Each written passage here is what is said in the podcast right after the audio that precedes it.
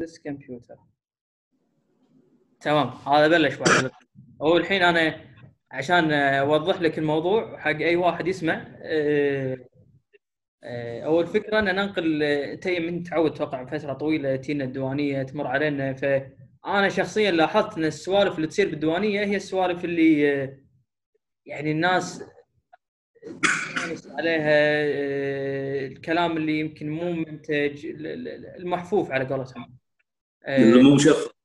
ف ف فاعوذ بالله ابليس. فانت لا انا يعني بصراحه ها شوف اوريك الدفتر، حاط لي كلمتين بس يعني لا اسئله لا شيء، لان ودي كل واحد فينا يسترسل في الكلام، وما وما هو شيء يعني ما راح احدده بسياسه. انا جايك موضوع دنفر بعدين البرونكوز اي اي، فيعني راح نفتح هذا اي شايله شكله قبل قبل الخساير، شلت شلت مال دم مال لا تفتح الجرعه، انا ماني ناقص منك، لا تفتح لي جرعه بس. هذا انا طلبيه توصل عندي عندي كبوس ايجلز هني كنت البسها، بس لونه لونه تعبان، بس قلت بلبسها وبس لان البرونكوز وضعه يبي له سالفه بصراحه. لا شوف هني راح ينحط شيء حق البرونكوز ان شاء الله، بس هذا راح يجي قدام صار يتدي شرنطب من هالكورونا يوصل لي.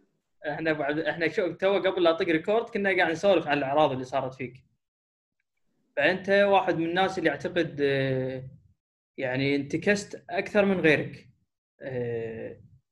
انا بس ودي ودي اعرف يعني اليوم او بالست اشهر اللي فاتت كانوا في ناس يقولون ان اجراءات الحكومه كانت وايد شديده مقارنه بالدول الثانيه، وفي ناس يقول لك لا الحكومه فتحت وايد بسرعه وهذا رفع الحالات.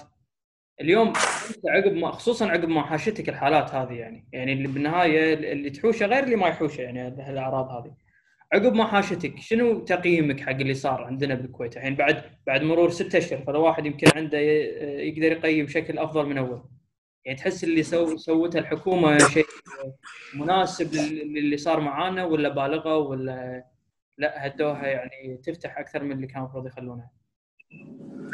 بسم الله الرحمن الرحيم. طبعا بدايه يعني ما تتصور شنو سعادتي على على اللقاء الخاص اللي بيناتنا، خاصه ان انا دائما حريص اني امر ديوانيتكم لان من اجمل امانه الديوانيه امرها، لان دائما في نقاشات ايه صح على مواضيع آه ونقاشات نقاشات شعيبه يعني آه فانا اليوم والله سعيد. هذا واحد. اثنين جزاك الله خير طلعني من جو الحظر اللي انا فيه آه يعني الحمد لله رب العالمين، يعني يعني كل شيء من الله خير. يمكن انا حاشتني الحين كورونا اليوم لي خامس او سادس، وانا انت مساء قلت حاشتني اعراض شايده.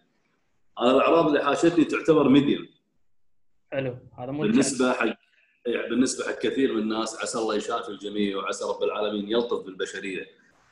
يعني اعطيك مثال النائب الفاضل مبارك كيف انا الحين اكلمك وهو بالمستشفى عنده نقص اكسجين عسى الله يشافيه.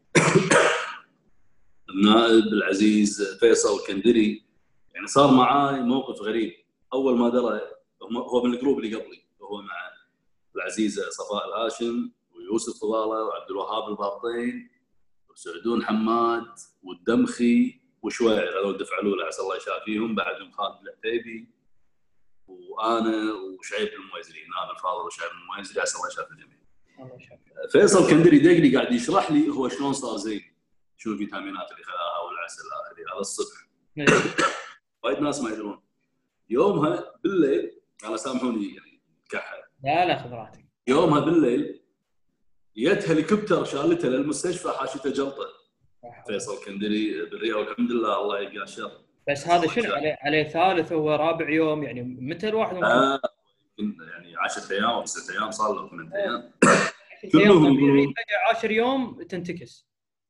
انتي يعني لك يومين تروح الاعراض واليوم الثالث تنتكس. وايد من الناس صارت لهم كذي، لا تنسى انا فايروس جديد. ندش على موضوع السؤال اللي سالتني اياه عن الحكومه. اولا نقول حق يعني الناس تكفون ديروا بالكم الموضوع مو غشمره، واللي كان عنده شك من اول انا كان عندي شك، بس لما كنت اشوف حالات ايطاليا كنت لا اقول والله صدق حاشتني انا. كان الاعراض اللي حاشتني حراره كحه الحين وايد احسن الكحه، صداع، خلوا هذا كله. الغريب اللي ما اعرف اشرحه عوار مصابيعي بريولي بسيقاني بصدري ما ادري شنو العوار، ما ادري اول مره شفت ما ادري عوار عظم ما ادري ما ادري، بس آه هذا اللي مزعج، حيل حيل مزعج. آه طبعا ما اشم، ممنوع، ماكو ريحه، ماكو طعم، آه وعلى الفيتامينات وعلى رب العالمين. طبعا الاجراءات الحكوميه سالتني عنها، انا ماني شخص مختص ولو تلاحظوا انا ما دخلت في هذا الموضوع لان ما ابي باكر. يمكن كثير من الناس اليوم يبون نفتح، يمكن عندهم اضرار اقتصاديه وما الومهم، يمكن ملوا، لكن يوم قاعد نشوف بريطانيا، فرنسا، نيوزيلندا، الفلبين، الاردن، كلها ردوا المربع الاول وقاعد ينتشر مره ثانيه الوباء بصوره جينيه اقوى. يعني الفيروس يتطور. هم قالوا قالوا اللي بايطاليا مو نفسه الحين اللي قام يحوش الكويت، تطور، قاعد تطور بشكل اسرع. طبعا كلها تحت ايد رب العالمين ان شاء الله، وعلى يعني من ثم يعني هالشركات المختصه اللي ان شاء الله تطلع الفاكسين او المضادات. الاجراءات الحكوميه قلت لك انا ماني شخص مختص، ولكن خلينا نقسم الاجراءات الحكوميه. اليوم العاتق الاكبر هو على عاتق المواطن وليس الحكومه، هو اللي لازم يحتاط. الموضوع مو غشمره، الموضوع مو لعب. هذا شيء مثل الصحه، اكيد الحكومه بتكون صارمه جدا في الاجراءات اللي قاعد تسويها. نعم افتحت، ولكن انت قاعد تشوف اليوم المولات، انا ما اقدر احكم الناس، ولكن ارجوكم لا احد يطلع على الحالات الطارئه، المرض للحين موجود. لكن انا بالشق الاهم اللي اتكلم فيه هو الشق الاقتصادي. كل الدول خذت قرارات اقتصاديه، اليوم اخوان المشاريع الصغيره والمتوسطه يعني خسرانين خساره ما صارت ولا استوت. الحكومه ما يابت، قالت نحط حزن، ضفت ماكو حزن. انا ادري شنو الاحتياطي العام، يمكن اول واحد صرحت على هذا الموضوع، فاستغربت يوم قالوا بيحطون حزن، قلت يلا يمكن عندهم مصدر في امور، بس الى هذه اللحظه لم يتم. او بعد انا انا ما ادري، بس هو هل يعني عطوا دينار واحد حق المشاريع الصغيره؟ ليه ليه اللحظه اللي قاعد نتكلم فيها؟ الى هذه الى هذه اللحظه لم تكن هناك اي حزمه. يعني في المملكه العربيه السعوديه انا عندي اصدقاء عندهم كويتيين عندهم شركات هناك، الحكومه قاعده تدفع رواتب ثمانين او ستين بالمئة، ما اذكر. بريطانيا كذلك. هني انا اقول لك هني بالبحرين آه عندهم هم نفس صندوق مشاريع صغيره، آه يعني اسمه تمكين، بس كشغل آه يشابه مشاريع صغيره عندنا بالكويت. آه دفع رواتب البحر، انا اتمنى تكون معلوماتي دقيقه، بس دفع رواتب البحرينيين حق ثلاث اربع اشهر اي بحريني بالقطاع الخاص، واي مشروع صغير قدم تقرير باضراره ومولوه اعتقد اب تو خمسين سبعين بالمئة من خسائره. يعني يعني هذا القرارات يعني وضع اقتصادي مو متين نفس الكويت طبعا، بس احنا مو مشكله بالوضع الاقتصادي، احنا مشكلتنا بالاغليات اللي قاعد تدير الاقتصاد. عبد الله انا قدمت ورقه، الناس مو راضي تفرق ان احنا ما احنا جانب تنفيذي، احنا جانب رقابي وتشريعي، ولكن ايضا واجبنا اليوم تجاه الوطن تجاه الناس. قدمت ورقه فيها حلول كامله، ومو انا امانه بروحي اللي اشتغلت عليها مع اصحاب المشاريع الصغيره والمتوسطه. آه فيها حلول، بعدها قعدت مع اصحاب الحضانات وايضا قدمت الحلول اللي, اللي انا وياهم اتفقنا عليها. يعني في حلول انا ما كنت مقتنع فيها، وانا صريح معهم كلهم اي شيء ما اقتنع فيه حاولوا تقنعوني، ما اقتنعت ما اقدر اقدمه. لكن وصلنا الى ارضيه نقاط التقارب والاتفاق اكثر من نقاط الاختلافات، فقدمنا. لكن شو اللي صار؟ ما صار شيء. هل الحكومه غير صادقه؟ هل الحكومه متوهكه؟ هل الحكومه ناظره المجلس ينتهي وبعدها بت يعني تقدم او او مرسوم ضروره للدين العام، يبون تمويل متوهقين؟ الى هذه اللحظه الامر مو واضح ابدا، مو واضح. وعطت فرصه حق اللي بس يبي يضرب، اللي بس يبي يتهم، عطتهم سلمه رقبتهم يلا طقونا. وما لهم الناس اللي قاعد تنتقد. طبعا ينتقدون نوعين، نوع فعلا متضرر وينتقد من قلبه وينتقد لما هم الاقتصاد، ونوع يتصيد. واللي يتصيد من كثر يعني كل شيء قاعد نسويه احنا والحكومه، وحتى انت بتصيد اللي يبيك. فليش الحكومه تعطي هذه الفرصه؟ هذه قل دبره منهم. آه بس هو بيعطيك كمشاع. شوف وانت قاعد تسولف توه، او ممكن رابطين موضوع بالثاني ان احنا ما احنا معطين فلوس الا لما تطوفون موضوع الدين العام. انا ما وانت قاعد تسولف كني ربط يعني بطريقه ما يصير ما يصير يعني هذا مستقبل الشباب ومستقبل اصحاب المشاريع الصغيره والمتوسطه تستخدمها سياسيا. وما اتوقع يعني ان الحكومه قد دناء كلام صراحه يستغلون هالموضوع المشي عشان يعطون. لا ما اتوقع كذي، قل دبره يعني. تشتغل تصنيفنا لزياد الطاع، وهذا اللي حدث فيه الاخ رياض العساني. المضحك انه يوم توهقت الحكومه وعطوا ايعاز لوزير ماليه ان ان يحط حل اقتصادي، يفكر بجد المواطن. يعني هذا الحل اللي هم فكروا فيه، يعني هذا اللي خلينا متخوفين. آه، راح يبين كل اسبوع اسبوعين المجلس بينتهي، راح نشوف الحكومه ايش راح تسوي عزتها. لكن دعم المشاريع الصغيره المتوسطه، تسالني عن كورونا، انا قاعد اجزء من الناحيه الصحيه، انا ما اتدخل ماني دكتور، لكن قاعد نشوف الدول الثانيه ايش قاعده تسوي، من ناحيه اقتصاديه انا يوم شخص مسؤول يهمني هذا الامر. أه، تسوي حمله الدخليه يتحدى وتهدى بعدين. اذكرها اذكرها هذه هذه ألفين متى بعد لطيف، هذه كانت كل مكان. ما اذكر متى بالضبط، بس كنا نشوف لوحات يعني قطوا فلوس عشان يحمسون الشباب. الحين يعني الخسائر، انا ادري ان في شركات خسرت من من سوء اداره قبل كورونا، لكن نتكلم عن الشركات اللي قاعده تشتغل واللي قاعده مرحله انها توقف على ريلها. وتي ازمه كورونا وانت تسكر بالطريقه. طيب انا قدمت حل، يمكن حل قامت القيامه علي يوم الغد. يعني يعني اليوم شقوا لما تقول مشاريع صغيره متوسطه، يعني في منتجات غذائيه، في مشاريع، في انفراستراكشر بسيط، في تصميم، في وايد امور تقدر تخلي بقرار ان الحكومه تاخذ كل اللي تحتاجه، الاولويه على المشاريع الصغيره والمتوسطه اللي ماخذين تمويل من الصندوق الكويتي لدعم المشاريع والبنك الصناعي. قصدك ايام المناقصات يمكن لما كانوا ياخذون اكل حق ال اي نعم اي نعم، عندهم مطابخ مركزيه، عندهم يدرون يسوون ونجحوا، خصوصا تطلع نقديه يعني ما راح تتعطل انك تدور احد مشاريع صغيره يوفر لك يعني. اه بالضبط بالضبط. ف يعني في حلول سريعه كنت تقدر تسويها، بس يبي لها قرار، اخذوا قرار. هم وايد بطيئين اتخاذ اتخاذ القرار. يمكن انا هذا يعني احد يعني انتقاداتي على سمو رئيس مجلس الوزراء، نعم في انسان قائد تواضع ونظيف وانسان عنده وعي، لكن هذا كله له نبي هذا نعكسه حق البلد. اشوف انه جدا بطيء في اتخاذ القرارات، وهو يمكن لنا يدرس بيتأنى ويمكن يكون صح، لكن احنا في زمن قاعد الأحداث متسارعة، لازم قرار صحيح. من الوباء هذا ما تقدر تنطر وتدرس، وساعات لازم تكون صاحب قرار. بس أنا اللي بعرفه عبد اللطيف، هو هو الحين الحكومة تقول هي ما قالت ما راح ندعم مشاريع صغيرة، صح؟ هو شنو هو أجتهم من لو قايلة أهون لو قايلة أهون يعني معلقتنا. إيه هو إن الموضوع إحنا للحين تحت قيد الدراسة، وشنو شنو العذرهم على الموضوع إن للحين ما تم صرف دينار حق المشاريع الصغيرة. ماكو عذر للحين. ده الحين ما يرد. يعني احنا يمكن شفنا امس تصريح محافظ البنك المركزي انتقد انتقد يعني ما بين السطور انتقاد لاذع لوزير الماليه. الى الان ما قاعد نشوف في حلول امانه. يعني انا الانعقاد هذا انا ماني عضو باللجنه الماليه عفوا، لكن كنت حاضر باللجنه الماليه. في حلول يعني مو بس انا مقدم، كثير منهم ما قدموا. هذه الحلول اللي احنا نقدمها هذا عامل مساعد لكم، ندري انها توصيه لكن عامل مساعد. انت ما عندك وقت، احنا عندنا فرقنا وساعدونا الفرق عشان نقدم هذه الحلول. يا اخي ادرسوها. وهذه الحلول اللي انحطت حطت ترى من اصحاب المشاريع المتضررين. اذا انتم بوزارتكم بطاقمكم الاستشاري بموظفينكم مو قادرين، معنا انا ادري اننا قادرين، لكن ما حد قادر ياخذ قرار. شنو السبب؟ ما ناقص عليك نجر.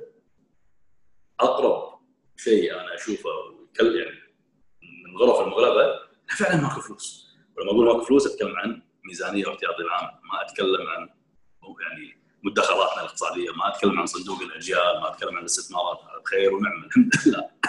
لكن اتكلم بالصرف، اتكلم مصادر الاموال. اليوم النفط طاير قاعد تشوف انت بقى. لكن ما تحتاج تخترع شيء عشان تحط حل، الحلول موجوده.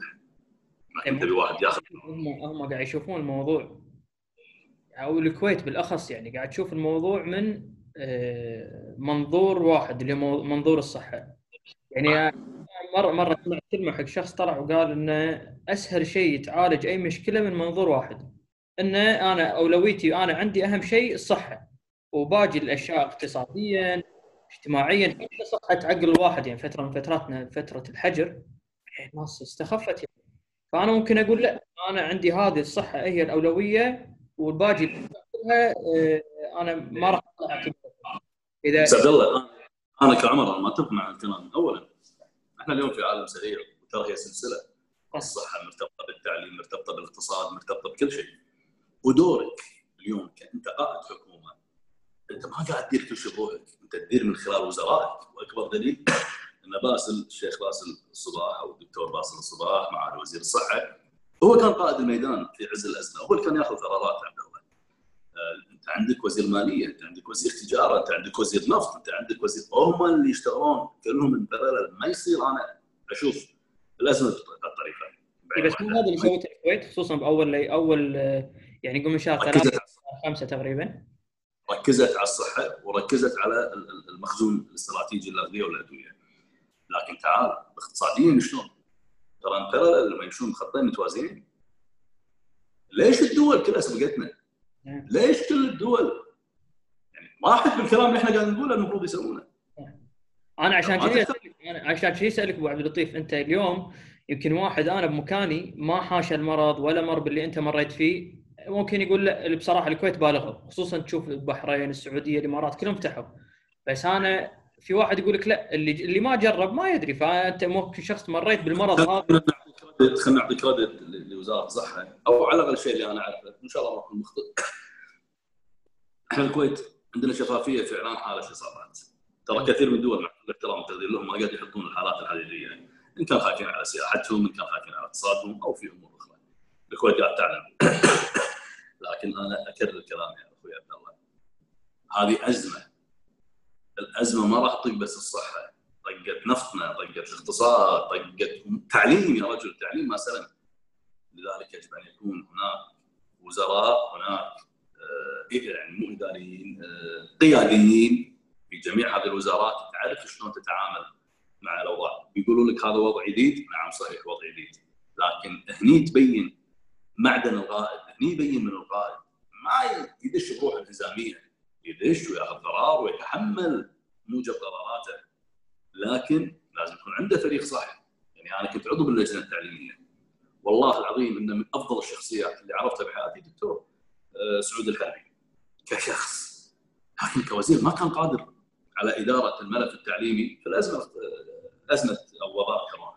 انا عضو باللجنه التعليميه، كثير من الاسئله ترى من داي وان، من اول يوم حطيناها. لا مو عمر بروحه، مع النواب الموجودين، الاخ دكتور عادل الرواعي، الاخ دكتور خليل أبل، الاخ الدكتور حمود خضير، الاخ محمد الدلال. يعني وشوفنا ترى كل واحد توجه مختلف عن الثاني، ولكن كلنا اتفقنا على الاسئله وعلى في كل اجتماع الاسبوع الجاي بيجيب لكم الخطه. الان صار لنا اربع خمس اشهر وتدمرت المنظومه التعليميه وشفت الناس شلون مسائل صار باستجوابها. ما ما له شغل، احنا نتكلم على مشكله صارت.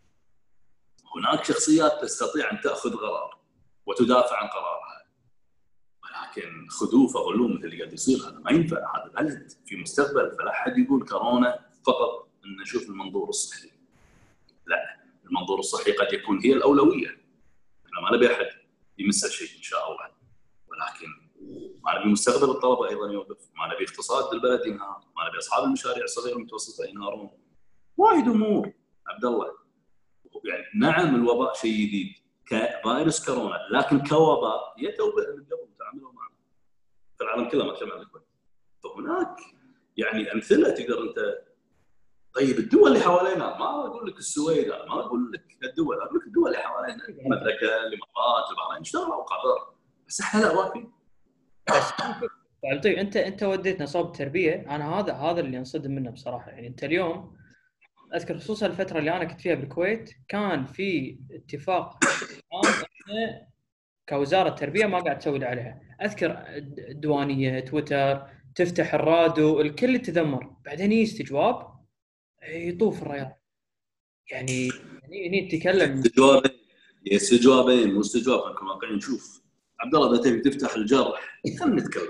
محمد انا قمت لا يكون عاديتك قمت تكح والله لا يقول عبد اللطيف قاعد اقول لك محمد قاعد يقول عبد الله، فانا بغيت اطوفها تحت. انا قلت محمد، انت قاعد تقول عبد الله. انا شو اني عبد الله قاعد اقول اقصها اقصها بال اذا اذا شفت نفسي فنان بالفيديو راح اقصها، اذا ما اذا ما قصت ادخل قطعكم. انا بنتي ناسي اسمها ذاك اليوم دنيا صغيره والله العظيم، بس هذا قبل كورونا، قسما بالله العظيم ناسي اسمها. لا ما تلا شوف حبيبي تبي نبطل الجرح واقول لك ما يدور خلف الكواليس. محمد يمكن اول اول اول شيء عندك عندنا شارع، طبعا نحترم الجميع ونحترم جميع الاراء، موجه الى الى قسمين. طبعا انا اتكلم عن خمسين بالمئة موجهين، خمسين بالمئة لا والله قراراتهم واعيين ايش قاعد يسوون ويحترمون، سواء اللي يتفقون معانا اللي يختلفون معانا. خلينا نتكلم عن خمسين بالمئة الموجه اللي صوتها اعلى بوسائل التواصل الاجتماعي، اما مع او ضد ماكو بالنص. اما يجرونك لخلافات ماضيه اللي ما وصلتنا لنتيجه لان ما حطوا حلول، واما يكون معاملات والبطل اللي خلص معاملات انتم شفتوا لنا فيها مجلس، انا باللي خلصني باللي مشيني اللي هذا وحقه كيفه. لكن لما تاتي قضيه للاسف كثير من النواب يشوفون منو اللي مقدم الاستجواب، منو المستجوب، وتبدا الحسبات السياسيه او الانتخابيه. وزير التربيه تم تقديم استجواب له، الاستجواب الاول من الاخ فيصل الكندري، وكان حاله الاستياء والتذمر. ومره كان عندنا اجتماع مع كثير من الوزراء ومع آه الاخ صباح الخالد سمو رئيس مجلس الوزراء وبعض وزراء ممكن آه اللي ما حضر كان وزير الماليه ووزير التربيه وفي بعد كم وزير. كان كل حديث واتوقع مسجل بس ما ادري نشروه ولا لا، كان تذمر على وزير الماليه وتذمر على وزير التربيه والتعليم. هذا قبل الاستجوابات. فقلنا الحين اي استجوابي حق واحد منهم راح يطيرون في حاله التذمر اللي سمعتها. صحيح. يا الاستجواب الاولي ما وقعوا عشرة، كثير من النواب عندهم خلافات شخصيه مع الاخ عبد العزيز فيصل الكندري فما وقعوا العشره. كل من يختار طريقه، بس انا كعمر اشوف شنو المواضيع، ما اشوف من مقدم الاستجواب. وحتى لو الشخص المستجوب الوزير يعني احنا ما نبي نسمع، احنا نبي ادله، ما حطوا على ادله ما راح تقدر تطلع تقدر انت قاسم بالنهايه. الاستجواب الثاني يد العشره لكن ما طار الوزير، واحنا مو هدفنا صار وزير، احنا هدفنا تقويم في فرق. فحسبات الاستجواب مختلفة، أمانة مختلفة.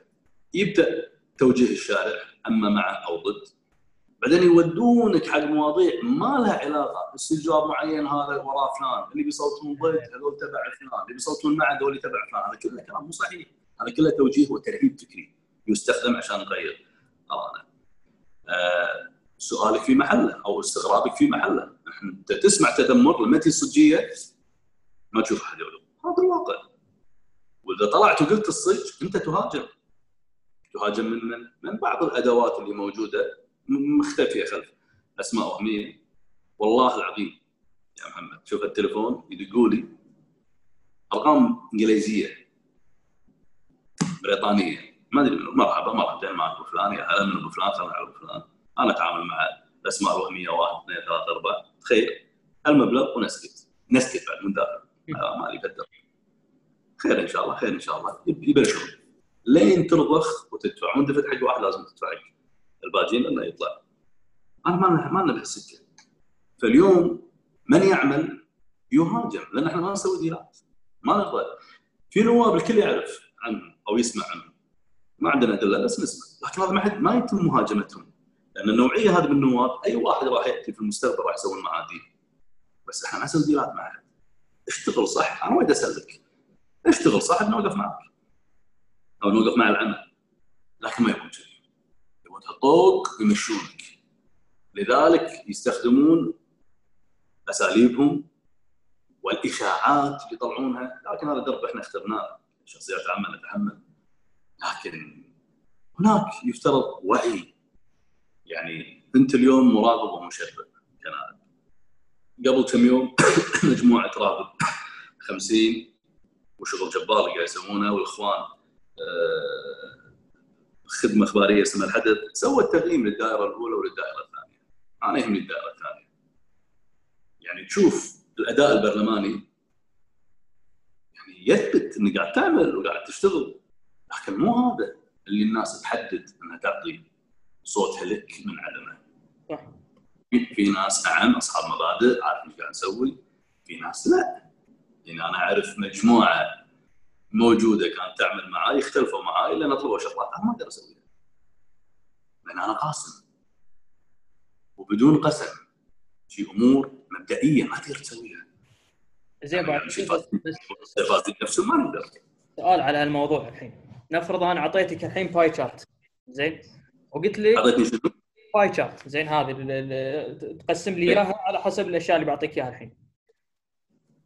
انت من من قراءتك للناخب، زين خلي الحين نتكلم على الناخب مو مو مو النائب او مو المرشح، صار على شنو يختار؟ يعني انت الحين او المرشح نقول على شنو يفوز اذا جت الباي تشارت هذه وقسمتها وقلت انت عندك ثلاث ثري فاكتورز اللي هو آآ آآ علاقات اجتماعيه واسريه وخدمات ومبدا، ايش يمشي معاك من مبدا معين؟ لا لا يعني شنو صارت الحسبه ثلاثين ثلاثين؟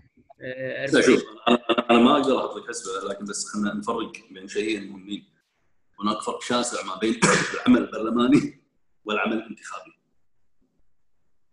الانتخاب كل انتخابات لها يعني حسبتها وطريقتها، انتخابات الجمعيه، انتخابات البلد، انتخابات يسموها قوائم. لكن اليوم هناك سلطه دمرت العمل الديمقراطي ودمرت مجلس الامه بذكاء وحرفيه.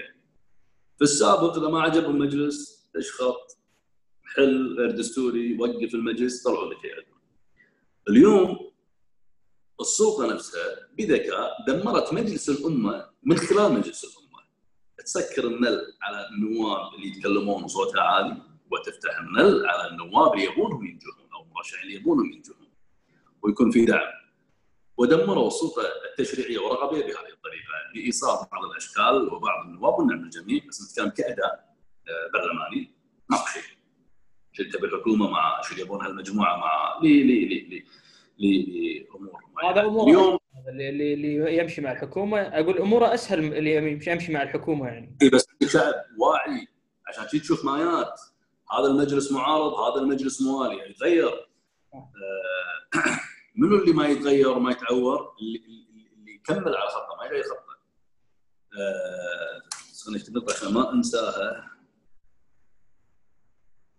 طيب العمل الانتخابي ينقسم، انا ما اقدر احط لك نسبه، لكن في نسبه تروح على الفكر، في نسبه تروح على الطرح، في نسبه تحارب الفساد حتى بنواب مصلحين ما يهمه شنو توجهها.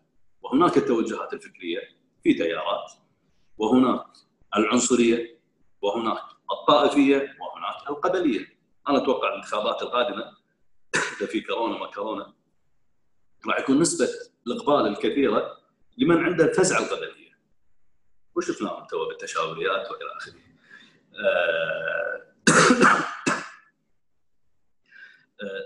مساء قلت لك اللي ما يغير خطه هو اللي يكمل. اليوم عندنا فقط خطين.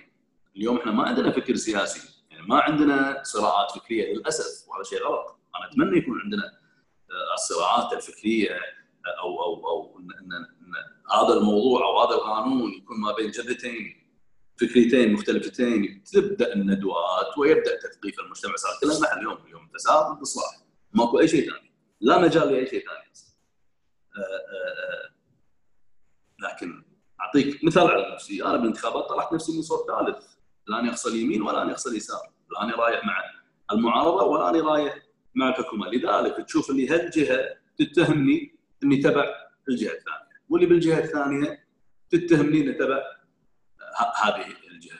معناه من اول يوم انا طالع هنا الصوت الثالث باذن الله، صوت الاغلبيه يعني يعني يعني الصامته اللي ما قاعد اسمع صوتها، ومشيت على هذا الخط. هل هذا يكسب بالانتخابات ولا لا؟ هذا مو مهم، المهم انا ما اخسر نفسي، انا ما اخسر قيمي، انا ما اخسر مبادئي. احنا قاعدين نشوف الحملات على اي نائب يعمل، تشوف الحملات اعوذ بالله، اشاعات اشاعات اشاعات. يا رجل انا وصلت ان عندي سبع شركات، ما ادري وين قاعد ادور، ما كله كلام فاضي. خالتي ام احمد وعيس وانا اقول يا جماعه طلعوا الفيديو اللي قلت فيه، عمري ماكو فائده ماكو فائده خلاص البسوكيه. لذلك الانتخابات نعم هناك نسبه وهي النسبه الاقل اللي تصوت على يعني وازع فكري، هناك من يبي يحارب الفساد وهناك الطائفين وهناك يعني. اذا انا اذكر عدل اعتقد هذا موضوع اللي كان موضوع فكر، وانا بصدق ابي انتخب النائب عشان بادئ. يمكن اقرا مثال كان ألفين واثنعش يعني، يمكن يمكن انت انت ذاكرتك تسعفك اكثر مني يعني، يمكن كنت شويه اصغر من كذي بعد مع كورونا ما عاد في ذاكره بس بس ألفين واثنعش صارت نفس القائمه، قائمه اصلاح، ردينا على اصلاح يعني فساد مصلحين وفاسدين، ولكن ماذا صار؟ صار مجلس الاغلبيه. اي بس انا عبد اللطيف ألفين واثنعش ما تعتقد تكون نفس انه لا انا اليوم بصوت حق الشخص اللي ضد الحكومه بغض النظر يخدمني ما راح يخدمني بيمشش مصالحي، لا صار في نفس عام ان اللي شارك بالمظاهرات وكان صوته عالي ضد الحكومه انا هذا اللي بنتخبه، فصار الموضوع صار موضوع فكر مو موضوع مصالح. لا ما انا انا اختلف معك، كلامك صح بس مو موضوع فكر، صار موضوع رده فعل. مثلا قلت لك كل انتخابات لها حسبتها، هذه حسبتها كان اللي صوته عالي وضد الحكومه ينجح، في انتخابات اللي ضد مثلا يطق مرزوق الغانم ينجح، انتخابات اللي اللي يمشي بخط معارضه يسقط. هي ما يعني. هذه متى تنحل؟ تنحل اذا اذا غيرنا النظام الانتخابي وخليناها قوائم انتخابيه، هني يطلع الفكر. انا احاسب القائمه وانا صوت لها، عفوا انا اصوت حق القائمه على الطرح اللي قاعد تطرحه، أه واحاسبها على ان ان ان, إن انجزت من وعودها ولا لا. هني لازم نطور العمليه الديمقراطيه. يمكن انا عندي فلسفه مختلفه وهي ما هي فلسفتي، يعني العالم كله ماشي كذي بس احنا متاخرين. شنو العمل الديمقراطي؟ هو ان الشعب يحكم نفسه، لكن احنا اليوم شعوب صحراء، احنا دول عربيه، احنا ديننا يعني نزل يعني بقائد، احنا دائما نتبع قائد بسيكولوجيتنا. آه علشان نتطور ونخلي الشعب يحكم نفسه ما راح تجي يوم وليله، وانا هني ما اتكلم ولا اشير على السلطه واسره الحكم، هم حكامنا وراح يظلمون وبنحارب عشان يبقون. انا اتكلم عن الاداره الحكوميه، نطلعوا حكومه منتخبه، رئيس مجلس وزراء منتخب. احنا ما نصوت حق وزراء، احنا ما نصوت حق رئيس حكومه، احنا نصوت حق برلمانيين مرشحين يزنون البرلمان. في كل الدول هناك احزاب، وغالبا اخر شيء اخر مطاف يصير في حزبين اقوى حزبين يتنافسون، وهناك الاقليات الحزب اللي ينجح ويشكل حكومه. طيب انا طرحت بالانتخابات حتى ما حزتها يعني، كنت مرشح هاي بسالك عن شغله وقلتها في القاعه اول خطوه تقدمت انا واخوك عبد الوهاب الباطني في تغيير الدوائر الانتخابيه وخليناها قوائم نسبيه. تخيل ان قوائم نزلت انتخابات بقوائم في كل الدوائر، والقائمه الاكثر نجاحا هي تشكل الحكومه. ولما اقول تشكل حكومه بالوزارات كتدرج، الخدمات هي يعني خرب رئاسه مجلس الوزراء بالوزراء ما عندي مشكله.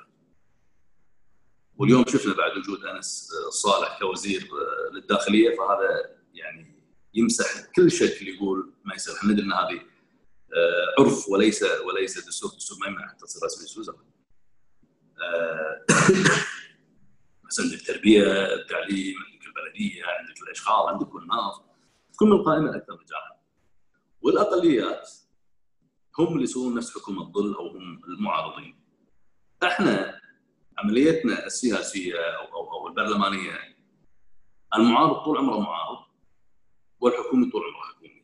مو منطق، مو منطق.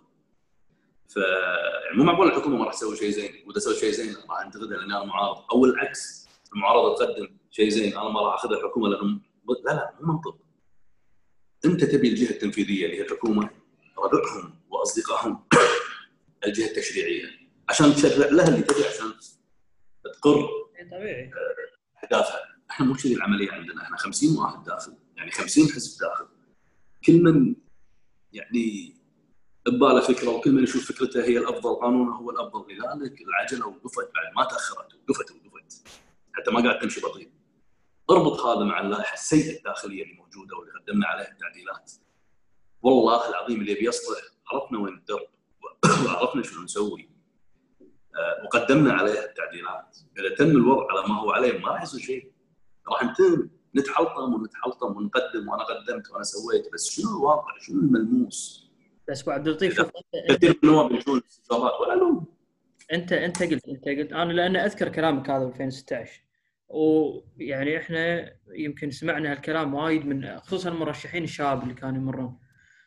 بس انت اليوم عقب ما دشيت المجلس وشفت، ما نتكلم على مطلبك انت اللي تفضلت فيه بشكل عام على القوانين الثقيله اللي الدوائر، الاحزاب، قوائم نسبيه، بكل صراحه عبد اللطيف يعني معقوله معقوله تصير بالنظام الحالي؟ هل انت بالوضع اللي احنا ماشيين فيه يعني هل معقوله انه يتم تطبيق؟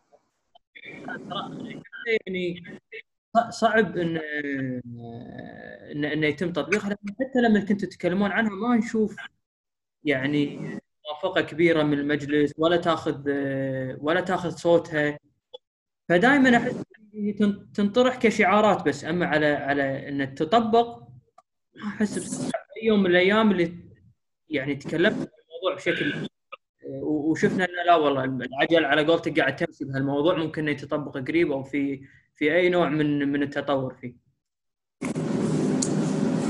شوف انا يعني بالعكس هذا خوش سؤال، هي منظومه متكامله ويحتاج ضغط ضغط مجتمعي، يحتاج مؤسسات المجتمع المدني، يحتاج صحف. لكن تخيل ان الصحف للاسف ما كانت مع التعديل، النواب تحجوا لكن صوتنا برا ما قاعد يطلع لان ما عندنا احد ينقل لنا. أه ماكو شيء راح يتم على ما هو عليه، كل شيء يتعدل. ترى في قوانين قريناها كانوا الدنيا كلها ضدنا بس قدرنا نقرها. انا معاك بس القوانين اللي اكبر لما انت هذا اليوم هذه المشكله اليوم يعني يعني يعني اقول لك اياها يعني بامانه. عندك لجنه تشريعيه يعني والنعم زملائنا واعضائنا، ولكن يقدرون ياخذون اقتراحات كثر ما يقدرون أه وكأنهم ممثلين للسلطه وليس للشعب. شنو السلطه تبي؟ انا احط لها، شنو ما تبي انا خش. انا اكلمك بصراحه يعني مهمه حق الحكومه يعني تحاول تدخل فيها ناس بدايه عشان افهم انا طريقه عمل التشريعيه. من اهم اللجان اللي الحكومه دائما تتدخل في التصويت فيها وتوصل جماعتها. واحنا امانه نرد بعد ايضا في كثير من النواب، لان احنا لو نحدد فلان وفلان وفلان اللي ينزلون ندعمهم نقدر ننافس، بس احنا كل من يبي ينزل فاصواتنا تتشتت، بس هم محددين عندهم حسبتهم نقدر احنا نسوي كذي. احنا ذاك اليوم مجموعه يعني اخترقوا المجموعه الحكوميه بثلاثه واربع نواب، ثلاث نواب بس استقالوا. مسامهم مو طويل، والله ليش ما اعطيتونا رئاسه؟ لا اقعد خلينا نعرف ايش قاعد يصير، ليش طلعت؟ هذا الفرق بين اسلوبنا واسلوبهم. يا اخذها يا امشي، ما محيها اخذها ولا امشي، اقعد وصير شوكه بعضهم وطلع ايش قاعد يصير عشان احنا نعرف والناس تعرف. انت احس طيب انا قاعد اتخيل انت انت متى يصير انتخاب اللجان؟ اول يوم؟ كل بدايه دور انعقاد. اتوقع اول اول دور انعقاد تتوك دا شديد وتشوف هالذبحه ها يعني اتوقع ايوه. آه انا شيء اسوء. زين. انا شفت شيء اسوء. تبين اقول لك اياه؟ انا ما تكلمت فيه. اي قول. تبين افضفض لك؟ اي قول. اجتمعنا في ديوانيه احد النواب العزيزين امانه، واحنا كلنا تونا ناجحين يعني. فاحنا ندري انت تحتاج مجموعه تشتغل معاها على اساس تقدر تقرب وجهات النظر ونتفق على قوانين. أه وكذلك اللجان ما تقدر تنجح بروحك، لازم في تنسيق. وهذه كل من يسويها مو عيب. فانا كنت ابي ادش اللجنه التعليميه لان انا هدفي التعليمي يعني من اهم الامور اللي عندي، وكذلك لجنه الدفاع عن الاموال العامه. فقالوا باكر ان شاء الله بعد القسم بتجيكم ورقه جدول نلتزم بالاصوات اللي فيها. قلت حلو. هذه المجموعه اللي انت نسقت معاها. ايه اجتمعنا. كلنا كل كل النواب يعني اغلب النواب اليد، بعض النواب قدام. المضحك انه يوم جت ورقتي اطالع اللجنه التعليميه اني اصوت حق فلان وفلان بس اسمي مو موجود. كيف يعني اني انا بنجح بدون اصوت حق نفسي صراحه؟ اي والله العظيم. عبد الوهاب الواطي ابو محمد عسى الله يشافيه ويعافيه من الكورونا قاعد يمي، قلت له خليني اشوف ورقتك. وراني اياه والاسمي مو موجود. حلو؟ اروح حق الدكتور وليد الطبطبائي ممكن اشوف له رجال، طالع اسمي مو موجود.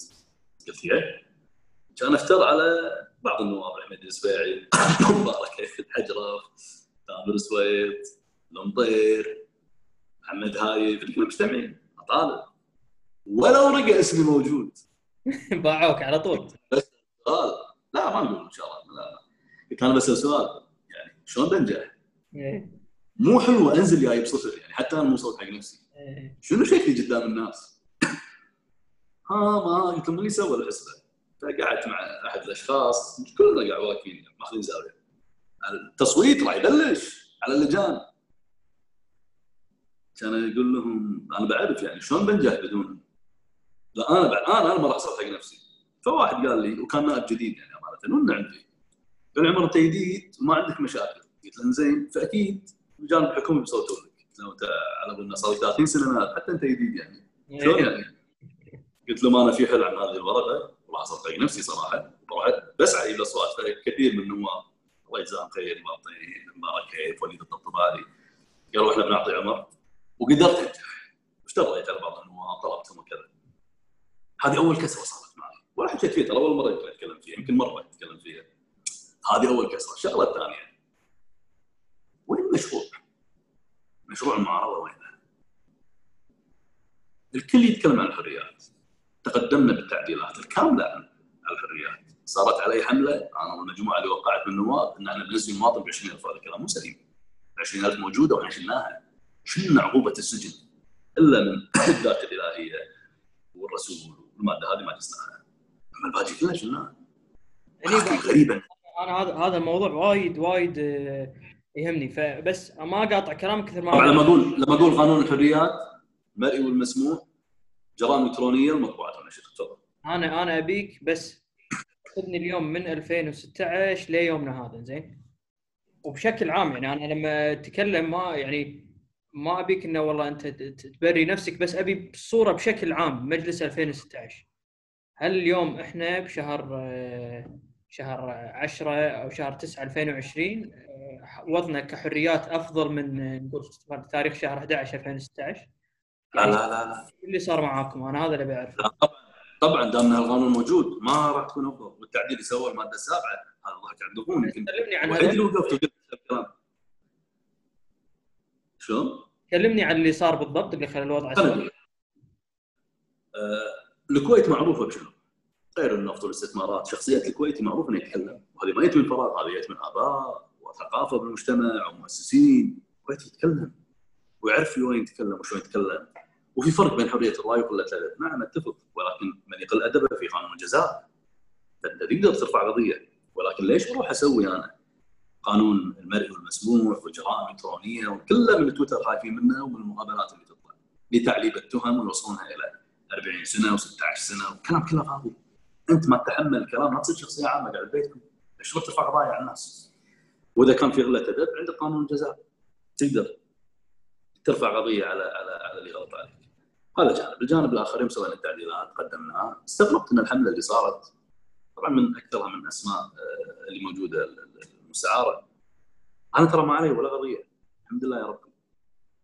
نصهم عليكم عليهم قضايا، فاستغربت انه يا انهم ما فهموا القانون، يا انه واحد قرا وشرح لهم غلط، يا انه جت اوامر للبعض والباقي حقه. بس توضح لي بعد شنو هذا القانون اللي قاعد تتكلم عنه قبل لا تشرح شنو صار؟ المطبوعات والنشر، زين، والجرائم الالكترونيه والمرئي والمسموع. يعني مثلا الحين انا اكتب تغريده عجبتك انت سويت ريتويت، اذا يبون اذا يبونك يولك انا انا اللي مسوي الريتويت معك، زين. ما يصير تتكلم عن عن الدول، ما يصير تتكلم عن الاقتصاد، شو الاقتصاد الهش اللي راح يطيح لما فلان وعلان راح يتكلمون؟ مو منطق. أه... تاثير على العمله.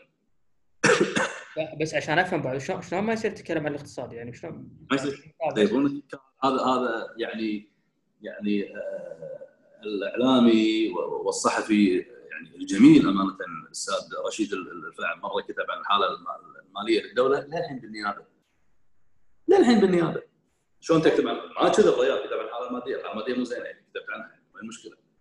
لكن هذا اللي خاف، هذا واحد اثنين. وهذا مر بس مر القانون هذا بعد لطيف ولا شيء؟ انا يمكن ما ما ما تبع خليني اقول لك خليني اقول لك شو اللي صار.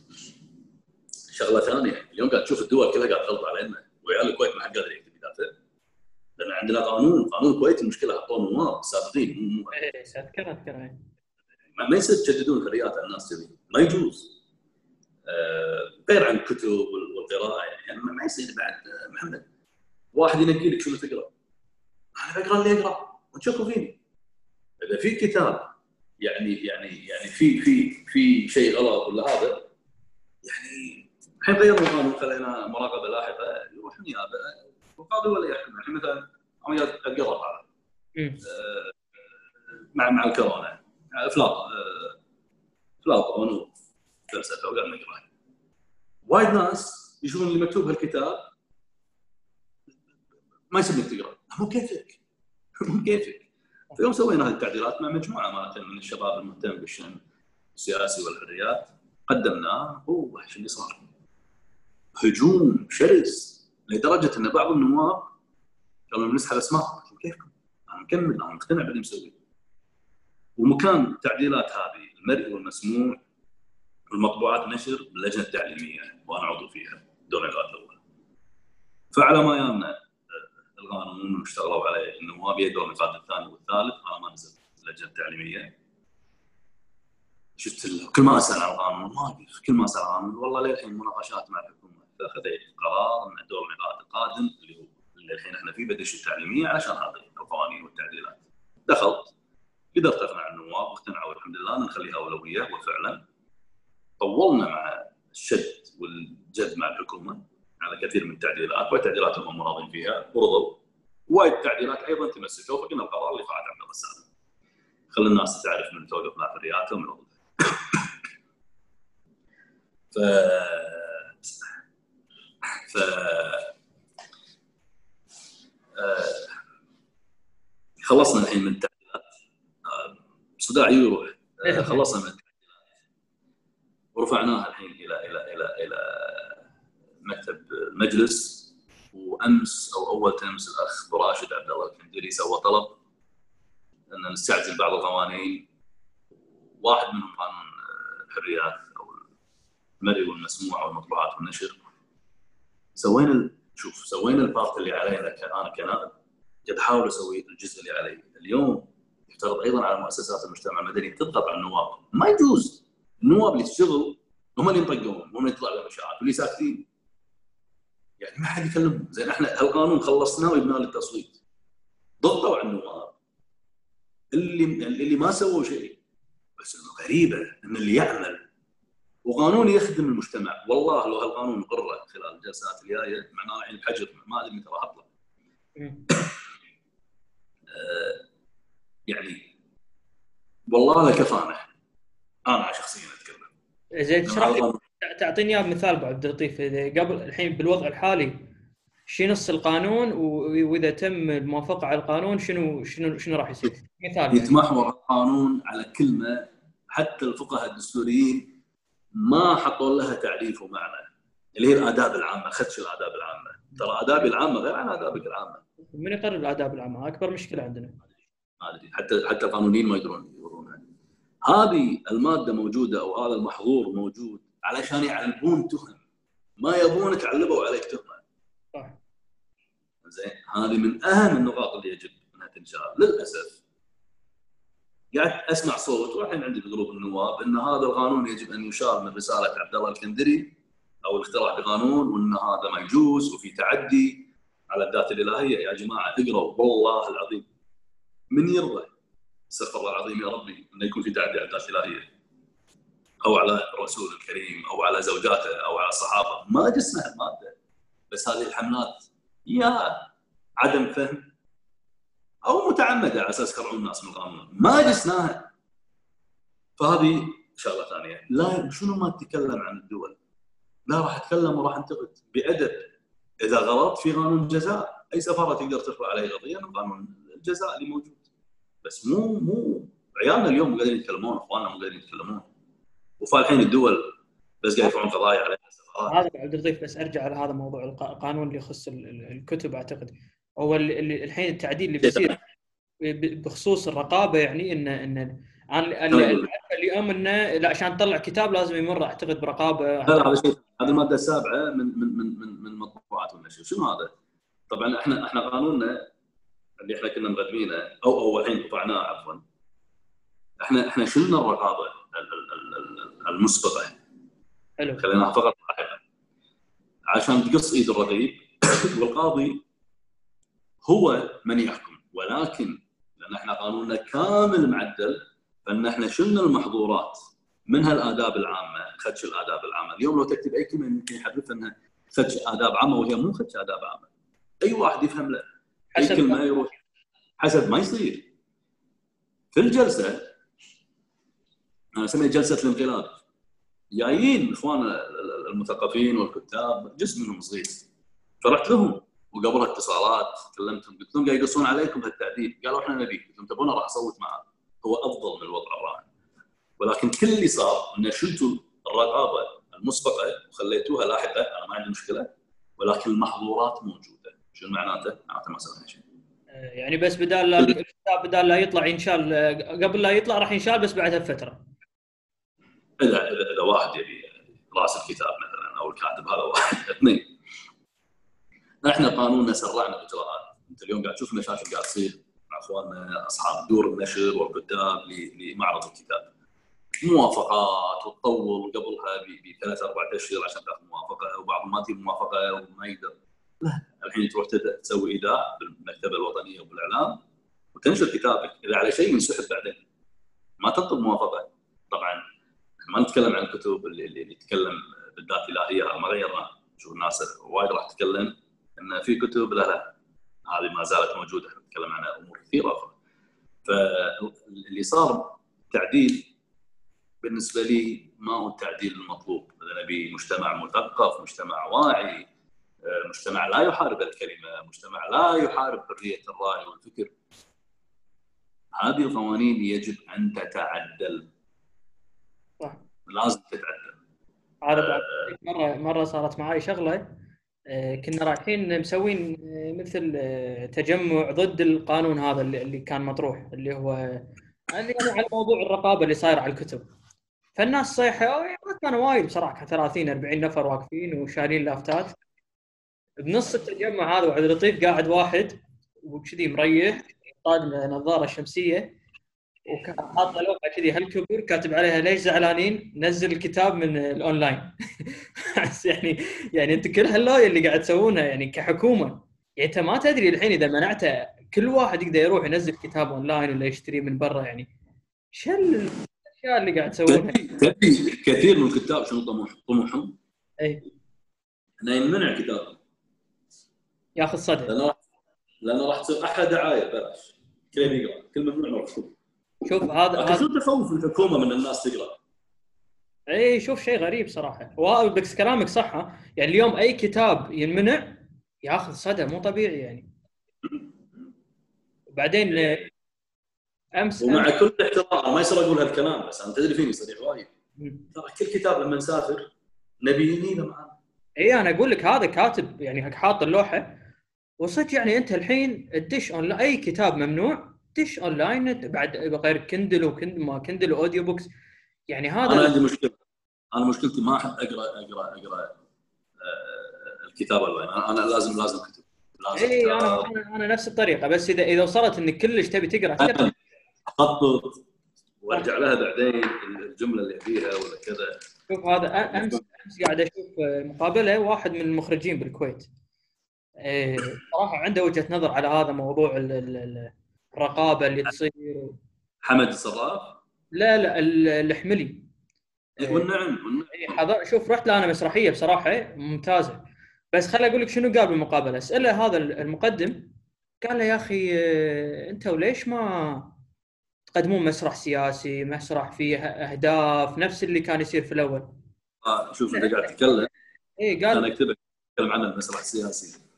اي فهذا هذا قال له قال له الحملي رد عليه رد بصراحه منطقي.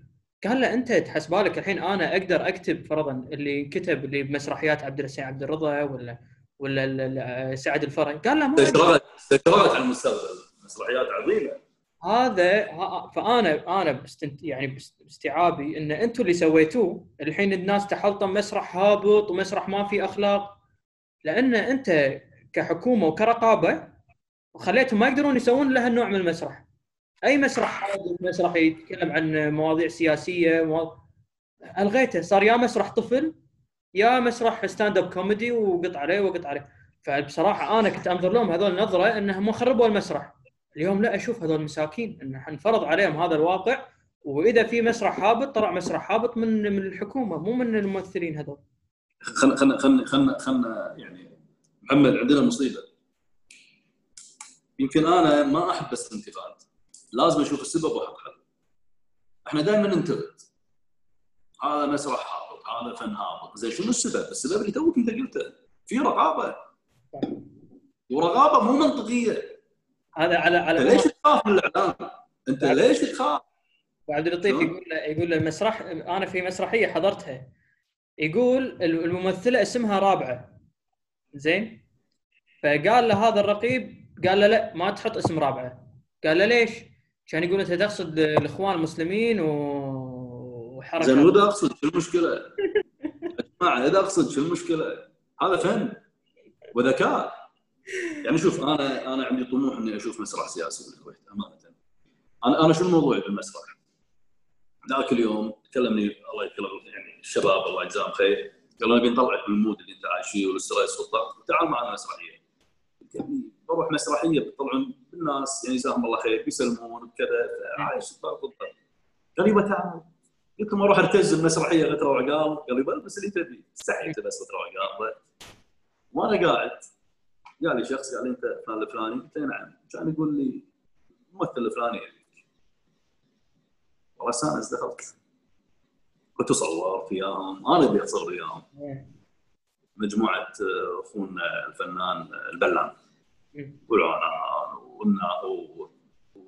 والكاتب الجميل احمد العواضي خالد مظفر، يعني يعني امانه جيل جاي قوي. فقعدنا نسولف فسمعت همومهم، قلت لهم ليش ما تسوون مسرح سياسي؟ شوف المرين ويد الرقيب تسوون قصه ان شاء الله، بس خلينا نعرف الدرب. وانا الحين قاعد اشتغل في هذا المجال بس للاسف الحين المجلس بيخلص بس منها قانون هذا الحريات انا عدله وايد مرات عدله. عندنا مبدعين يستطيعون ان يضعوا علاج لكثير من القضايا المجتمعيه اللي عندنا بالفن، بس ما يبون ربعنا. توجه الحكومه توجه سلطه يخاف يخاف من يتكلم عنه. انا امس يالي فيديو بالواتساب اغنيه عن الرئيس الامريكي، انا ما اقدر اقول شنو الكلمات بس انتقاد لاذع لاذع والناس تصفق. احنا ما نوصل الى المرحله ما نوصل لك الادب، ولكن ليش تخاف؟ انا انصدمت انه يقول لك ايضا اذا بسوي مسلسل او مسرحيه اذا بطلع ان هناك شرطي مرتشي ممنوع. طبعا ممنوع عن جميع اخواننا الشرطه ومنتسبين الداخليه والجيش والمطافي والدفاع المدني والاطباء اللي, اللي, اللي شفنا بطولاتهم في ازمه كورونا، انا ما اتكلم عن الجميع، ولكن هناك حالات واليوم قاعد تشوف النيابه والتحقيقات اللي قاعد تصير. ليش ما يصير احط هالمشهد؟ لا انت بتكرس، لا ما تكرس، هذا واقع موجود يمكن انا بحط علاج. ففي خوف من الميديا، في خوف. انت خليت المجتمع يطقك، انت خليت المجتمع يتكلم عنك، لا تخاف. اللي غلط تقدر تحاسبه، ولكن ليش ليش تبي تقمتنا؟ غريبه ان الدول اللي حوالينا طول عمرها انت متسكر الحين قاعد تفتح واحنا قاعد نتراجع. تحس هذا النهج نفسه موجود عند رئيس الوزراء الجديد ولا؟ يعني انا شوف انا شفت رد من من استجوابه شيء يعني شيء بسيط، حسيت انه يعني من من من طبيعه الناس اللي على الاقل يعني على الاقل عنده استعداد انه يواجه. احنا شفنا فتره فترات صار رئيس وزراء ما يطلع استجواب، يعني يا يسوي سريه يا يودي تشريعيه. فممكن هو مثل ما تفضلت فينا ما عنده مشكله ان احد ينتقده، وممكن هذا النهج ينعم على على وزارات الدوله ان ان لا اللي يبي ينتقد ينتقد وقدام انه باحترام، وهذا ما عندنا مشكله. يعني في هل واحد ممكن يتفائل بنهج جديد من رئيس وزراء جديد بخصوص هالشان هذا؟ شوف اذا رئيس الوزراء بيطلع يواجه هذا واجبه على حقه مو حقنا. بس انا اقول لك الستاندرد وايد نزل بالكويت اللي يعني هذه يمكن من زمان ما شفناها صراحه. قلتها بالقاعه ان اليوم صار طموح المجتمع الكويتي انه يشوف رئيس مجلس الوزراء يحضر الجلسه ويتكلم. صح صح مية بالمية. مية بالمية. احنا احنا نبي احنا نبي الكلام والنهج الجديد مو كلام نظري، احنا نبي نشوفه معكوس في واقع المجتمع. انا يعني الشيخ صباح الخالد ما راح الومه مية بالمية، مسك بيد ازمه كورونا فتركيزهم بامور ثانيه، ولكن مثل ما قلت لك مثل مثل في اي شهر؟ من خلال وزرائك شلون؟ اقول لك اي شهر يوم؟ من هذول؟ هم الحكومه اي شهر؟ بداية شهر واحد أو نهاية شهر اثناعش، ما أذكر والله بالضبط. يعني يا دوب شهر ونص كملوا. آه، أي شهر ونص، سنة ونص. لا شهر شهر ما كملوا. يوم شهر شهر كان تصير كورونا وشهر. يعني شهر ونص صارت كورونا. بس صواريخ الحين ما تخلطني. إحنا نبي نشوف هذا الكلام تفضلت فيه معكوس أو أو يعكس على المجتمع الكويتي. افتح المجتمع، افتح الاقتصاد، ادعم. ادعم الفن، ليش تحاربون الفن؟ هذا بس في جانب كبير انا اشوف، انا ما احب انتقد كذي، لازم اعطيك سبب. اين الجناح او الفكر السياسي اللي يقابل الفكر السياسي اللي اليوم موجود، اللي كل شيء ممنوع عنده، ليس منظم ومو موجود، واذا طلع واحد ولا اثنين ولا ثلاثه يحملون من هذا الفكر نفسهم اللي خارج المجتمع يطبقون هذه الاسماء، زين احنا نطرح طرح اللي تبونه. احنا ما عندنا حائط نستند عليه، احنا بروحنا قاعد ندفش داخل وراح نكمل، ما راح نوقف. ولكن ايضا لما ننتقد لازم نحل الاسباب، وهذه من اهم الاسباب. عندك اليوم فكر موجود في المجلس وفي المجتمع لا يقابله فكر اخر، احنا ما نبي هواش، احنا نبي يكون في تفاهم، احنا نبي توعيه وخلوا الناس تقتنع. ومتى اخر مره شفت مناظره محمد؟ لا ما في. وين راحت المناظرات؟ احنا قبل كل مناظرات راح انتهى، شبه انتهى. ابو عبد اللطيف خلقوا، يعني انا اعتقد هذا الموضوع حتى على لما تيجي تكلم الناس بالدواوين، واقول لك صار في حاله ان الناس ما تبي تسمع. يعني انا شوف انا جايك على هالموضوع، انا عندي وجهه نظر وانت يقول لي يقول لي رايك فيها. انا اعتقد ان الناس عقب ألفين واثناعش انكسرت. يعني أي واحد كان كان يفضل مصلحة مصلحة المجتمع اللي هو فيه على مصلحة نفسه. ألفين واثناعش قال اللي صار بين لنا لا، هذا طريق خاطئ، أنت اليوم لازم تلتفت حق مصالحك أنت أول شيء. أي واحد كان عنده طموح، هذا اللي تبي السلطة بالضبط، هذا اللي تبي السلطة. زين أنت عشان عشان ما أسأل، أنت الحين أنت شخص كنت قريب من الأشياء اللي صارت في ألفين واثناعش. نتكلم الحين صار لنا تقريبا ثمان سنين من من صار اللي صار. تقييمك حق اللي صار، يعني شنو؟ هل هل اللي صار ب ألفين واثناعش، يعني اليوم احنا ليه الحين الناس منقسمه بين المظاهرات او المطالب اللي صارت ألفين واثناعش صحيحه، او من يعتقد انه لا والله زين اللي صار وانه قدروا يكمد يك... مطالبهم ما كانت صحيحه وكانت مطالبهم مبالغ فيها والحراك اللي صار بشكل عام مو صحيح. اليوم اعتقد احنا مرينا فتره من زمن ثمان سنين تتيح لك ان تتقيمها بشكل افضل. يعني انا انا دائما لما لما اي اكلم شخص سواء كان مشارك في ألفين واثناعش ولا كان ضده، انه انه اي يراجع عشان الواحد يتعلم من الاغلاط اللي صارت. اذا انا كنت مع الحراك اللي صار في ألفين واثناعش ابي اعرف شنو رايك فيه وشنو اللي صار غلط اللي ما خلاه ينجح، اذا انت كنت متوافق مع مع آراءه ومطالباته. انا يعني هذا من اجمل الاسئله امانه، شو طلعت مقابلات الدنيا والدين ما تسالني هالسؤال ولا يا بالي. شوف احنا عندنا مشكله ان ان علقنا مستقبلنا وآمالنا بيد أشخاص، وإذا راح الشخص خلاص يتحوشنا حالة يأس. ما يصير الكلام. نعم كثير من المطالبات أيام الحراك مستحقة مية بالمية. ترى يا جماعة شو اللي طلع الناس؟ ليش طلعنا؟ نسينا التحويلات المليونية، نسينا الفساد اللي كان موجود. لكن شو اللي صار؟ نعم في اخطاء، اكيد في اخطاء، ماكو عمل ما في اخطاء. وانا ما اقول لك الخطا دخول المجلس، لا لا، الخطا ان ما كنا منظمين، والرموز السياسيه انذاك ما كانت منظمه.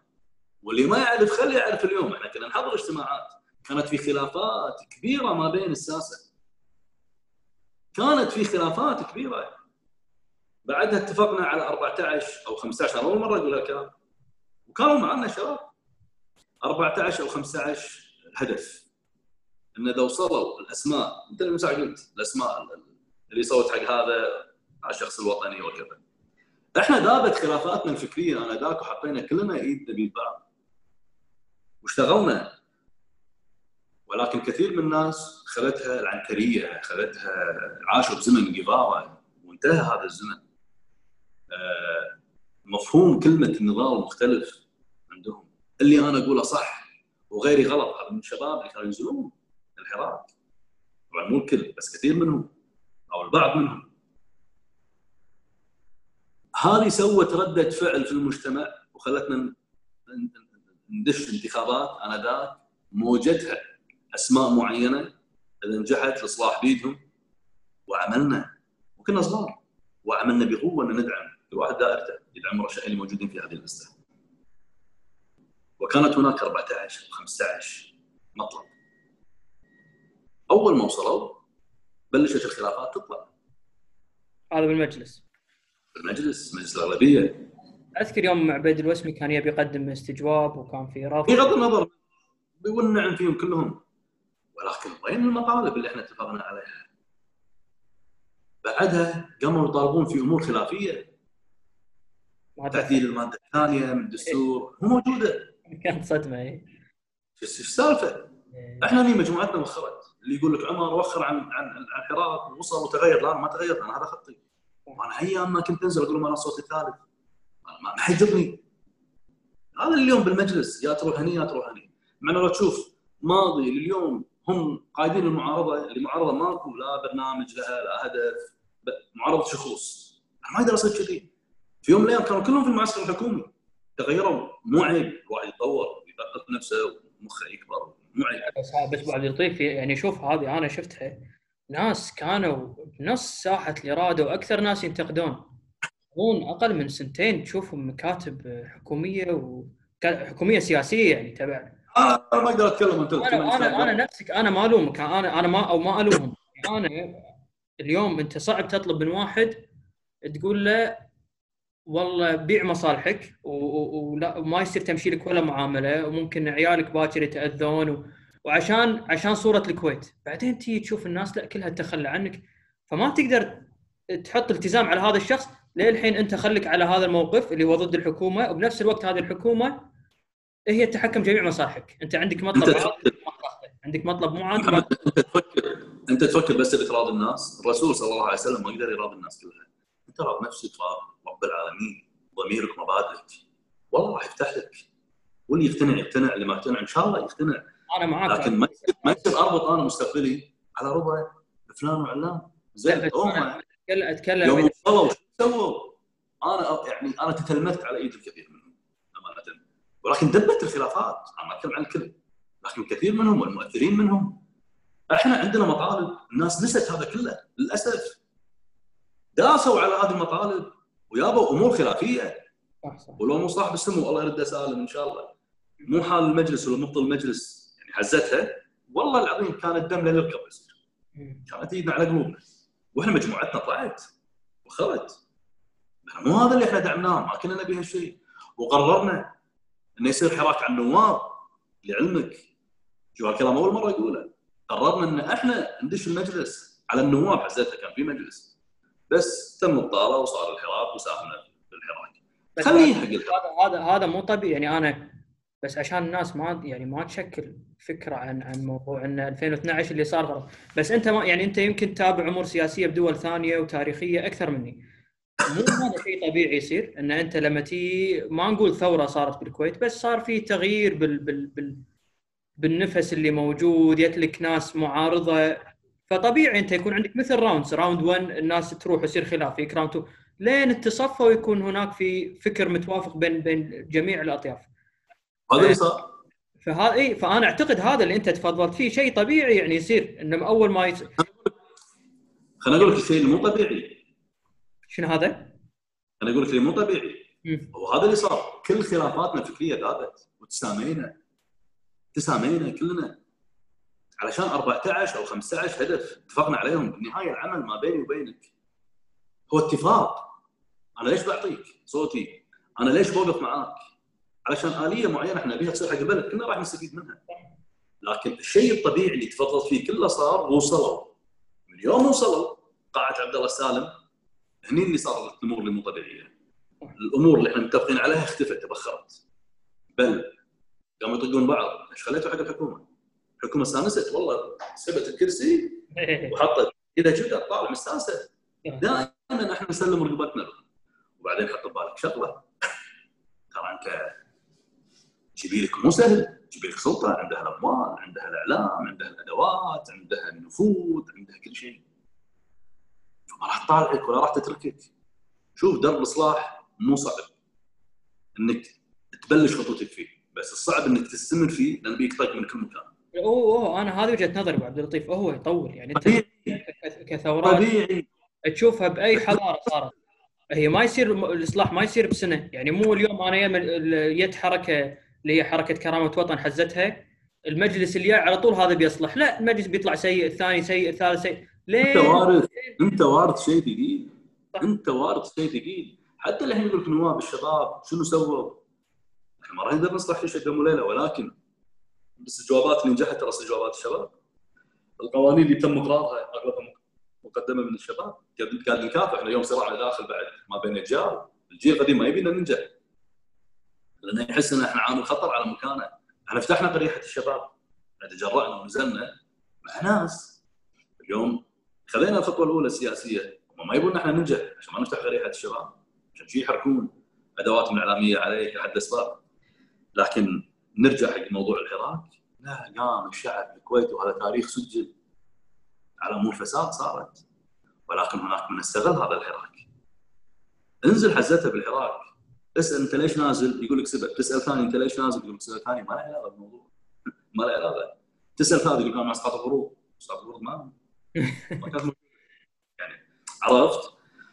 وعندك سلطه يلعبون سياسه، وعندك ناس يعني احنا كنا اطلب انا واحد منهم، يعني احنا كنا ردود افعال، رده فعل على شيء، رده فعل على شيء، ما عندنا خط قاعد نمشي عليه. أه السلطه ذكيه، قبل كان اسلوبها تطق اي نائب، بعدين تعلمت من غلطها. انت لما تطق اي سياسي اي نائب ممكن باكر تسوي رمز وتخليه بطل، فدشه انزلت على المجتمع، فرقت المجتمع من خلال المعاملات، من خلال دعم طبيعي بعض المرشحين اللي ما يبغونهم. لكن بالمقابل احنا سوينا، احنا تفرقنا زياده، ما حطينا. انا اكلمك صراحه، احنا اتفقنا اول ما نجحنا مع كثير من من الشباب النواب على برنامج عمل واشتغلنا، قدرنا ننجح في الملف الرياضي، قدرنا ننجح في ملف النفط، في بعض الملفات. لكن اليوم اتكلم كمجتمع، وين التيارات السياسيه اللي قبل كانت موجوده؟ وين كانوا موجودين؟ فاليوم دورهم مختصر على يعني وتو ردوا، ومسانس انه ردوا على ندوات، على تثقيف. هنا دور مؤسسات المجتمع المدني، مو الكل بس الغالبيه، لان شافت الحكومه شنو مدى قوه هذه المؤسسات او مؤسسات المجتمع المدني، كانت تحط لها قوانين. المجلس اللي طاف الماضي، انت تبي اعطيك ترخيص ما اتكلم عن السياسه، انت تبي مدري شنو ما اتكلم، فدمرت. في المقابل صار في فراغ، عشان كذي اليوم تشوف اي واحد يقول كلمتين الناس تروح له. في فراغ، من الدك اللي يسكر الفراغ؟ صح. فقاعد نخلف مره ثانيه ابطال من ورق للاسف. آه طبيعي اللي بيتكلم بامور الفساد راح يهاجم. آه وهذا في مقوله شهيره لسيدنا علي بن ابي طالب، يقول لا تستوحش طريق الحق لقله سالكيه. يعني حتى مقدمه ابن خلدون شوف قبل انا وانت نولد اصلا اقرا، يعني يعني وايد امور كتبوها قبل، اليوم احنا قاعد نشوفها، هذه كلها امور طبيعيه. بس اخي ثاني ليش بس لازم نخطط صح. احنا ما عندنا تيارات، احنا كل واحد يشتغل بروحه، والنظام الانتخابي يعزز الفرديه. هذا تدري هذه امور ما تبني المجتمع كل واحد بروحه. لكن في امور سويناها، في في امور وقفناها، في امور قدرنا نوقفها على طاقاتنا الخاصه، في امور ملفات نجحنا فيها الحمد لله، في امور نجحنا فيها راح نستمر راح نستمر ونقعد شوكه ان شاء الله دراعين. لكن المجتمع المجتمع اليوم يحتاج اعاده ثقافه تكثيف المجتمع، ما يصير حسابات وهميه تدير المجتمع وكله اشاعات تدار بالاشاعات. حرام اللي قاعد يصير بهالمجتمع، حرام وايد حرام. المشكله بهذا عبد اللطيف، يعني ساعات احاول اقول حق نفسي ان احنا هذا الموضوع حسابات وهميه، وان هي تجير الشارع وين ما تبي توديه وتي وين ما تبي. فتعتقد ان انت تقدر توقف هذا الشيء. بعدين تسمع اللي صار بامريكا، يعني انت اليوم ثبت انه والله تدخلت روسيا و وميلت انتخابات صوب ترامب. فافكر اذا امريكا ما قدروا من هذا الشيء، يعني احنا هني بالكويت شلون نتعامل معاه؟ هو لا مو شيء قصد، القصد انت اليوم قاعد تسمح حق مجموعه معينه تنشر اشاعه، وهذه موجوده شيء لتويتر، موجوده ايام الصحف، مسجات اليوم عندك واتساب عندك هذا. في المقابل انت تحتاج الطرف الاخر يبين حقيقه. صح، كثير من الاشاعات قاعد تطلع ماكو حكومه ما قاعد تبين حقيقه، ما قاعد تبين، فعطوا مجال لانتش... يعني انتشار الاشاعه على واحد اثنين. انا اذكر في احد الانتخابات كنا مجلس الاغلبيه، أه العم الله يطول عمره احمد السعدون، يعني اشتغلوا عليه شغل طلع تاسع، اشاعات ما يبون ينجح، رمز ما يبون ينجح، نجح طلع تاسع. تعاملوا الحكومه يعني اذا بتاخذ ال ال يعني مثال احمد، بس انا اعطيك شو دور الحكومه لما يطلعون اشاعات عن فلان وعلان وان هذا مستفيد وان هذا كذي وان صار في الاجتماع كذي، لازم يطلع في بيان توضيحي. قبل قبل ثلاث اسابيع اربع اسابيع عسى الله يطول بعمره ويشافي امير الدوله طلع على اشاعات ما هي زينه، متى نفوا بعد ثلاث اربع ايام؟ ليش؟ ليش انت قاعد تساعد ان الاشاعه تطلع؟ بس صعب عبد اللطيف، يعني انا اشوف بهالطريقه هذه ان انا اليوم كل ما واحد يو يتكلموا عليه في ارتباط مع الحكومه لازم عليك حكومه واوضح، يعني انت ما ترد على الكل، انت ترد على الاشاعات اللي انتشرت واللي معروف شنو هدفها، الزعزعه اللي قاعد تصير ترى و... وايد احنا نقرا اشياء الورق اللي عندنا تثبت عكس هذا الكلام. الحين لو لو تطلع عليك انت ايش يقول؟ والله عمر الطبطبائي تحالف مع احد الشيوخ او احد تيارات في الانتخابات القادمه. هني ايش؟ ها؟ انا اتكلم عني انا، اتكلم عن من يطلع بعض الاشاعات على الدوله نفسها. اي اوكي. مهم بالدوله، اتكلم عني انا، انا محتاج الحين يدافع عني. لا لا عني انا. اقصد هذا اليوم هذا الشيء يصير، يعني انت انت قلت احمد السعدون يو طلعوا وطلعوا عليه اشاعات. لقد أعطيك مثال يمكن ما فهمتني على محمد. أنا أعطيك مثال إنه شلون قدر يتعامل مع الوضع من التاسع، الانتخابات اللي بعدها طلع الثالث أو الرابع. يعني خليه يتعلمون من هذه التجربة. هو شخص وما مثل حكومة طول عمره يمثل نفسه ويمثل ناخبينه يمثل الأمة، لكن أنت عندك مؤسسات إعلامية حكومية بأموال طائلة تقدر تقدر شوف اليوم الدول ايش قاعد يسوون بالكويت. للاسف الدول يفترض انها تكون صديقه، عادين ادواتها، ولكن لا نرى هناك رد من الجانب الحكومي. ليش تخاف الحكومه لا ترفع قضايا عليهم؟ بس هم قاعدين يرفعون قضايا علينا. اذا ضغطنا يقول لك رفعنا القضيه، ولا ورق وريك، ليش تنطرني انا اتحرك عشان ترفع قضيه؟ وين دورك عن دفاع عن بلدك ان كانت وزاره الخارجيه او الاعلام او او اي؟ هذا اللي انا اقصده محمد، هذا اللي انا اقصده. لكن بيطلعون عليك انت ولا علي انا، احنا منو اللي يطلعون؟ اللي يطلعون احنا كفيلين ان ان نرد.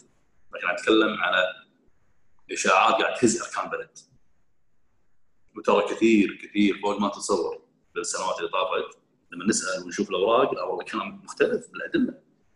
طلعوا الاوراق هذا اللي اقصده. بعد لطيف انا اشوف كثر ما اقدر اخلي اتكلم، يعني ما اخذ موضوع محدد واتكلم فيه، خصوصا الاشياء اللي تصير في السنوات اللي يمكن السنه اللي مرت سنتين اللي مره. بس هذا الموضوع اللي صار توه يمكن انا ودي بصراحه تسترسل فيه وتعطيني اياه بحذافيره، يعني كأنك تقص لي قصه. اليوم موضوع التنصت ووزاره الداخليه واللي صار، يعني ابيها بالضبط شنها قصه بتفاصيلها، يعني متى وصل لكم العلم شنو صار؟ يعني ب... ب... اذا تقدر تسعفك التواريخ والايام اكون شاكر. شو انا التواريخ يعني ما عندي اياها، ولكن راح اقول لك بالضبط احنا شنو شفنا. اولا كما يدعي البعض ان هذه الاشرطه موجوده من قبل سنه. طيب انت هذه التسجيلات عندك من قبل سنه، اي ايام رئيس او ايام وزير الداخليه السابق. حلو انك سلمت الحكومه قبل سنه. ليش ما طلعتها؟ لا لا مو تسلمت الحكومه. اه عند الشخص هذا قبل سنه. اي عند اشخاص اللي خايفين على الكويت ان عندهم هذه التسريبات من زمان، طيب ليش ليش نطرته؟ ليش ما حاسبته والوزير اللي صارت بعهده؟ هذا واحد. اثنين، هما فيديوين بس صاير لبس كثير، في فيديو ماليزي وفيديو شخص اخمر ماليزي اللي قاعد يسوق شركه يقدر يدش على حسابات. حلو. ما سلم حسب اللي احنا نعرفه الى الى الشيخ صباح الخالد، اللي الكلام اللي هو قاله تفريغ في اللي صار على الصندوق الماليزي. ووزير الداخليه اخذ اجراءات ترى من قبل السجوار على الصندوق الماليزي وحوله لجهات الاختصاص للتحقيق والى اخره. الماليزي هذا كله لم يذكر بالاستجواب، هذا كله طلع بعد الاستجواب بيوم او يومين لو تذكر. طلع الفيديو الثاني معاه اللي ما له علاقه بالفيديو الاول، الفيديو الثاني اللي فيه شخص قاعد يسوق شركه انه يستقل، او مو شركه بعد يسوق عنده هاكرز انه يدش على حسابات نواضح بتويتر، يدش على حساباته وعلى الخاص وكذا. لا اشرح له شلون. ولو تسمح رئيسا الدوله حزتها ايش يقول له؟ يقول اصلا ماكو شركه، ماكو جهاز بالعالم يطلعها، معناته مو موجود بالكويت، لا تنصت ولا شيء. التنصت اللي موجود بعد حكم النيابه او او القاضي او الامر الطبيعي انه يجيب اذن شركه اتصالات، وشركه اتصالات هي اللي تعطيك المسجات، وانه هذا الامر اللي ماشيين عليه بالكويت. لكن كجهاز يدش ما في تنصت. وانا عندي قناعه بهذا الشيء، عندنا اصدقاء يعملون واصدقاء اصدقاء متوصل لهذا البلد، وسالنا ودورنا وشفنا. آه لكن كل اللي صار يعني بطريقه اعلاميه. لكن السؤال الان اذا عندكم هالفيديو من قبل وخايفين على مصلحه الوطن، ليش ما طلع من اول؟ كان في وزير بعهده صارت هذه الامور، وتم استجواب هذا الوزير من قبل احد الاخوان النواب المحترمين اخ رياض العساني. ليش ما سلمتوه؟ اذا قدرتوا توصلون حق النواب تقدرون توصلون حق انا باخر. هذا السؤال يا لازم عبد اللطيف. ليش يعني موضوع انه يعني انا احس يهمني المحتوى اللي طلع اكثر ما يمكن. هم بالفعل يمكن هم اشخاص مو زينين، بس ما يهمني انا، يهمني المحتوى اللي طلع اذا هو صحيح ولا لا. فلما انا اتطرق انه ليش سلموه بهذا الوقت، بصراحه انا ما يهمني المحتوى. تنصت قلت لك ما في تنصت، ما في تنصت ولا عندهم لجزء. وكان سؤالنا ليش ما حاسبت الهاكرز اللي موجودين اللي حاطهم جمعيه نفعام المعاطين ودخلوا على الجمعيه وما لقوا احد، لا لا طلعهم ولا شيء، لان قديمه السالفه فهي طلعهم ما يقدر يسوي الديل مع الحكومه. وهل تعرف هذا اللي ثاني لو لو امن الدوله موقعين معاه كان هاكرز موجودين على الأقل، ما لقوا واحد. آه ما في تنصت، مع ان كثير من من اخواننا اللي بالداخليه يبون هذه الاجهزه عشان الارهابيين والخلايا الارهابيه الموجوده، بس يخافون لا يوقعون، لا يستخدم علينا احنا. عزتها شوفكم من احنا كمجتمع الكويتي. انا هذا اللي اعرفه وهذا انا متاكد منه. اي اواني الخلاف اجراءات تم اخذها، يعني هو هو لم يكن هناك راح يكون لنا موقف مخالف. انا انا اللي سمعته الحين الخلاف اللي صار، يمكن ما ادري احد النواب طلع قال ان اللي وصل لنا مو مو جميع مو مو التسجيل كامل يعني. لا لا لا, لا. بعدين طلع طلع بعدين واعتذر عن عن احدهم اعتذر عن هذا عن هذا التصريح. شوف هذا لازم الناس بعد تعرفها. اليو اس بي اللي يسلم المجلس حلو من اربع كاميرات او ثلاث كاميرات، نفس الموضوع بس من زوايا مختلفه. المحتوى نفسه توتلهم اي توتلهم كلهم مع بعض اربع ساعات وشيء تقريبا، بس كل واحد بروحه ساعه وشيء ساعه الا. رحنا انا رحت بتاكد ان هذه مصيبه اذا كانت صدق، اذا كان في احد لاعب من قصص. فلقيت لقيت رياض العساني، اسامه الشاهين، كنا والله يوسف الفضال ما خاب ظني. لقيت مجموعه من النواب جايين يشوفون. شغلنا الفيديو الاول كامل ما في اي تقطيع، شغلنا الفيديو الثاني. بعدين عرفنا شرح لنا الفني قال لنا التوتال مالهم اربع ساعات وما شافوا فيديو واحد ساعه وشيء، فقالوا مقصص على واحد اثنين. كل فيديو نفس الفيديو في ثلاث الى اربع فورمات مختلفه، فهم اللي شغلوا فورمات قديم، فهم قاعد يطلعون عشان تطلع لما تعدي. شاشه سوداء على التعجب وقف التسجيل. اه مكسوس، لا مو مكسوس، الفورمه الثانيه الكامل. مع هذا استاذنت من رئيس لجنه رئيس لجنه التحقيق على هذا الموضوع، حضرت معهم. كان الاخ العزيز ابو ثامر وعسى الله يشافيه ويعافيه، شعيب المويزري حاشا كورونا، والدكتور عوده والاخت صفاء الهاشم. شفت يعني ما حضرت الاجتماع كامل ولكن شفنا التسجيل وطلعوا بنتيجه ما في تلعب، لكن هذا هذا اللي اقول لك، هذا اللي صار بالاعلام. لان نواب هناك نواب تراجعوا عن تصريحهم، ولكن في نائب تراجع قال لا شفت هذا غلط منا احنا. بس هذه قلت قلت صار في لجنه وحققت بالموضوع مره ثانيه مستعيدها اللي فيها شعب الصندوق الماليزي. اي فذاك اليوم يوم طلعت سالفه حققوا يابوا كل التسجيلات وشقوها. و... انت الحين لو بتكتب انت الحين لو بتكتب اساي ولا اي شيء وسيفته بالكمبيوتر عندك يطلع تاريخ يوم التسييف صح؟ اذا بتسوي عليه تعديل يتغير التاريخ. حلو.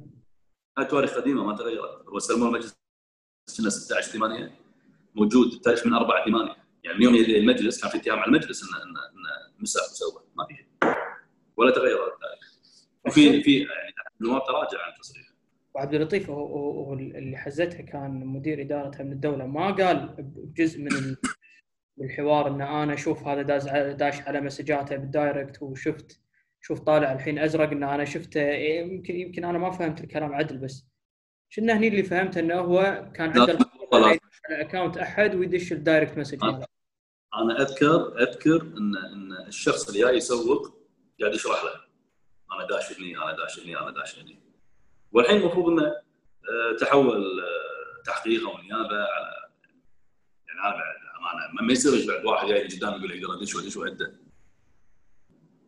لكن في اجراء تم اخذه. اللي يسوق هو اللي تحول نيابه الحين. ما اسمع. اقول الشخص اللي كان يسوق حق الموضوع هو اللي تحول نيابه الحين تقول ولا؟ لا حتى رئيس امن الدوله اللي تحول نيابه، الشخص انه مسافر. موضوع قديم طاري على علم مسافر. لكن ان في شركه موقعه مع امن الدوله هذا كلام صحيح ما في. موضوع الهاكرز موجودين هذا يفترض فيه تصرف واخذوا الاجراءات، احنا نشوف اجراءات صارت ولا ما صارت، ما في مجال عواطف ولا في مجال انك تظلم احد. منو رئيس امن الدوله اليوم تغير واللي نعرف انه يعني تم حالته صار في تحقيق لجنه ثمانية وأربعين ساعه كنا كانت يومين وصارت فيها توصيات ناطرين نشوف هذه التوصيات. من هذه التوصيات نفذت لجان تم تشكيلها على مواضيع انه يتم احاله للنيابه والموضوع عند النيابه هو اللي يفصل. انا بعد الطيب بس اخر اخر شغله بسالك عنها يمكن على هذا نفس موضوع الماليزي.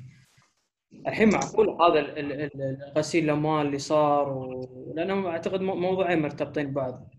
كمسؤول حكومي اليوم ما شفنا احد يتحمل مسؤوليه، يعني اعتقد ممكن انه ما ادري لازم محافظ هو يتحمل مسؤوليه، يمكن وزير الماليه مو بحزتها، بس ما في دور على البنك المركزي انه كان يشوف هالمبالغ هذه اللي تم تحويلها ويبلغ او طبعا يعني في مليار دش الكويت غش مره مليار دش الكويت شلون دش الكويت مليار ما شيء يشب عندكم.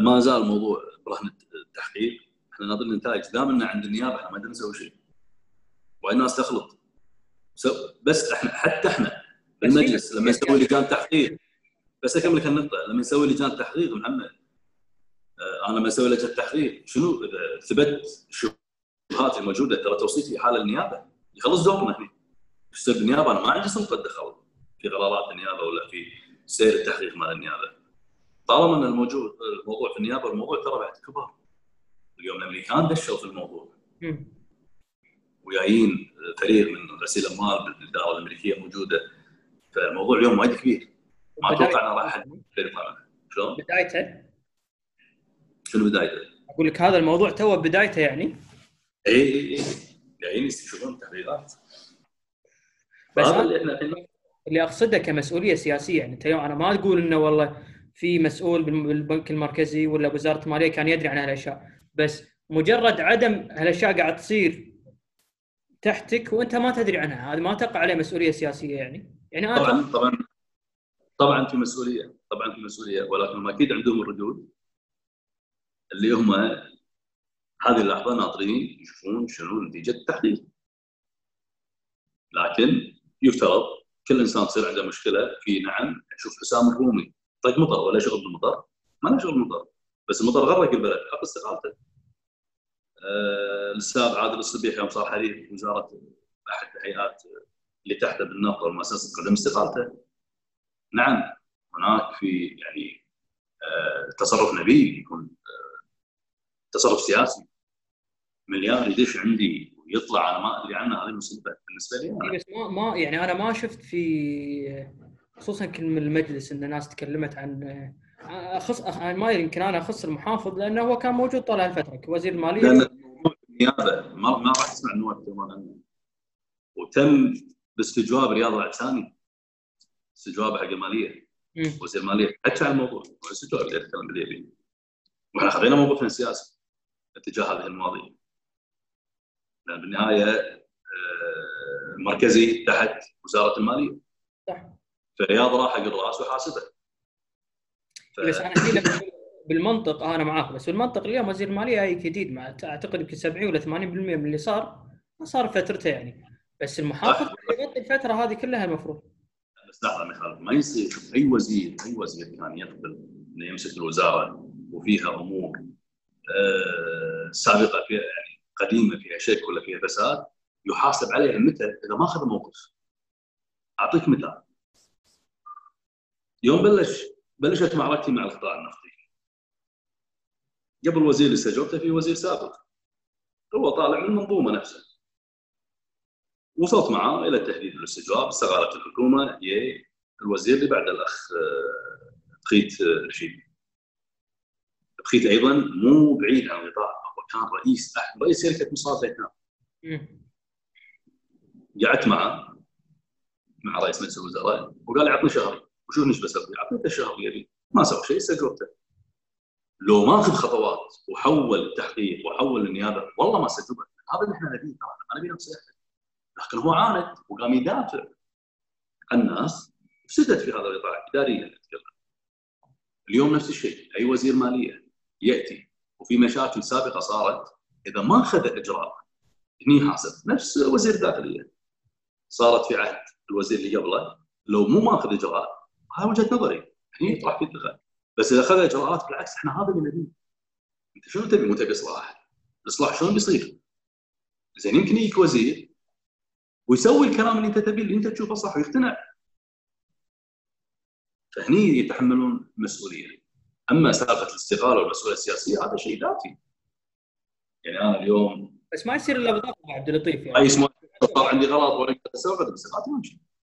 اي بس انا اعتقد ان هذا الشيء ما يصير الا بضغط يعني من... في ناس عنده عنده حسام الرومي ما حد ضغط عليه، عادل الصبيح ما حد ضغط عليه. اقول لك بس هذا هذا تصير حالات ش... على الاقل عندنا بالكويت انه واحد والله يقول لا انا ما عليه، بس احترم الناس واحترم المكان اللي انا فيه واقدم استقالتي على شيء اللي صار ولو هو ما مقتنع بانه ما يتحمل المسؤوليه، بس يقول لك عشان ابعد الشبهات عشان اتحمل يعني سياسيه.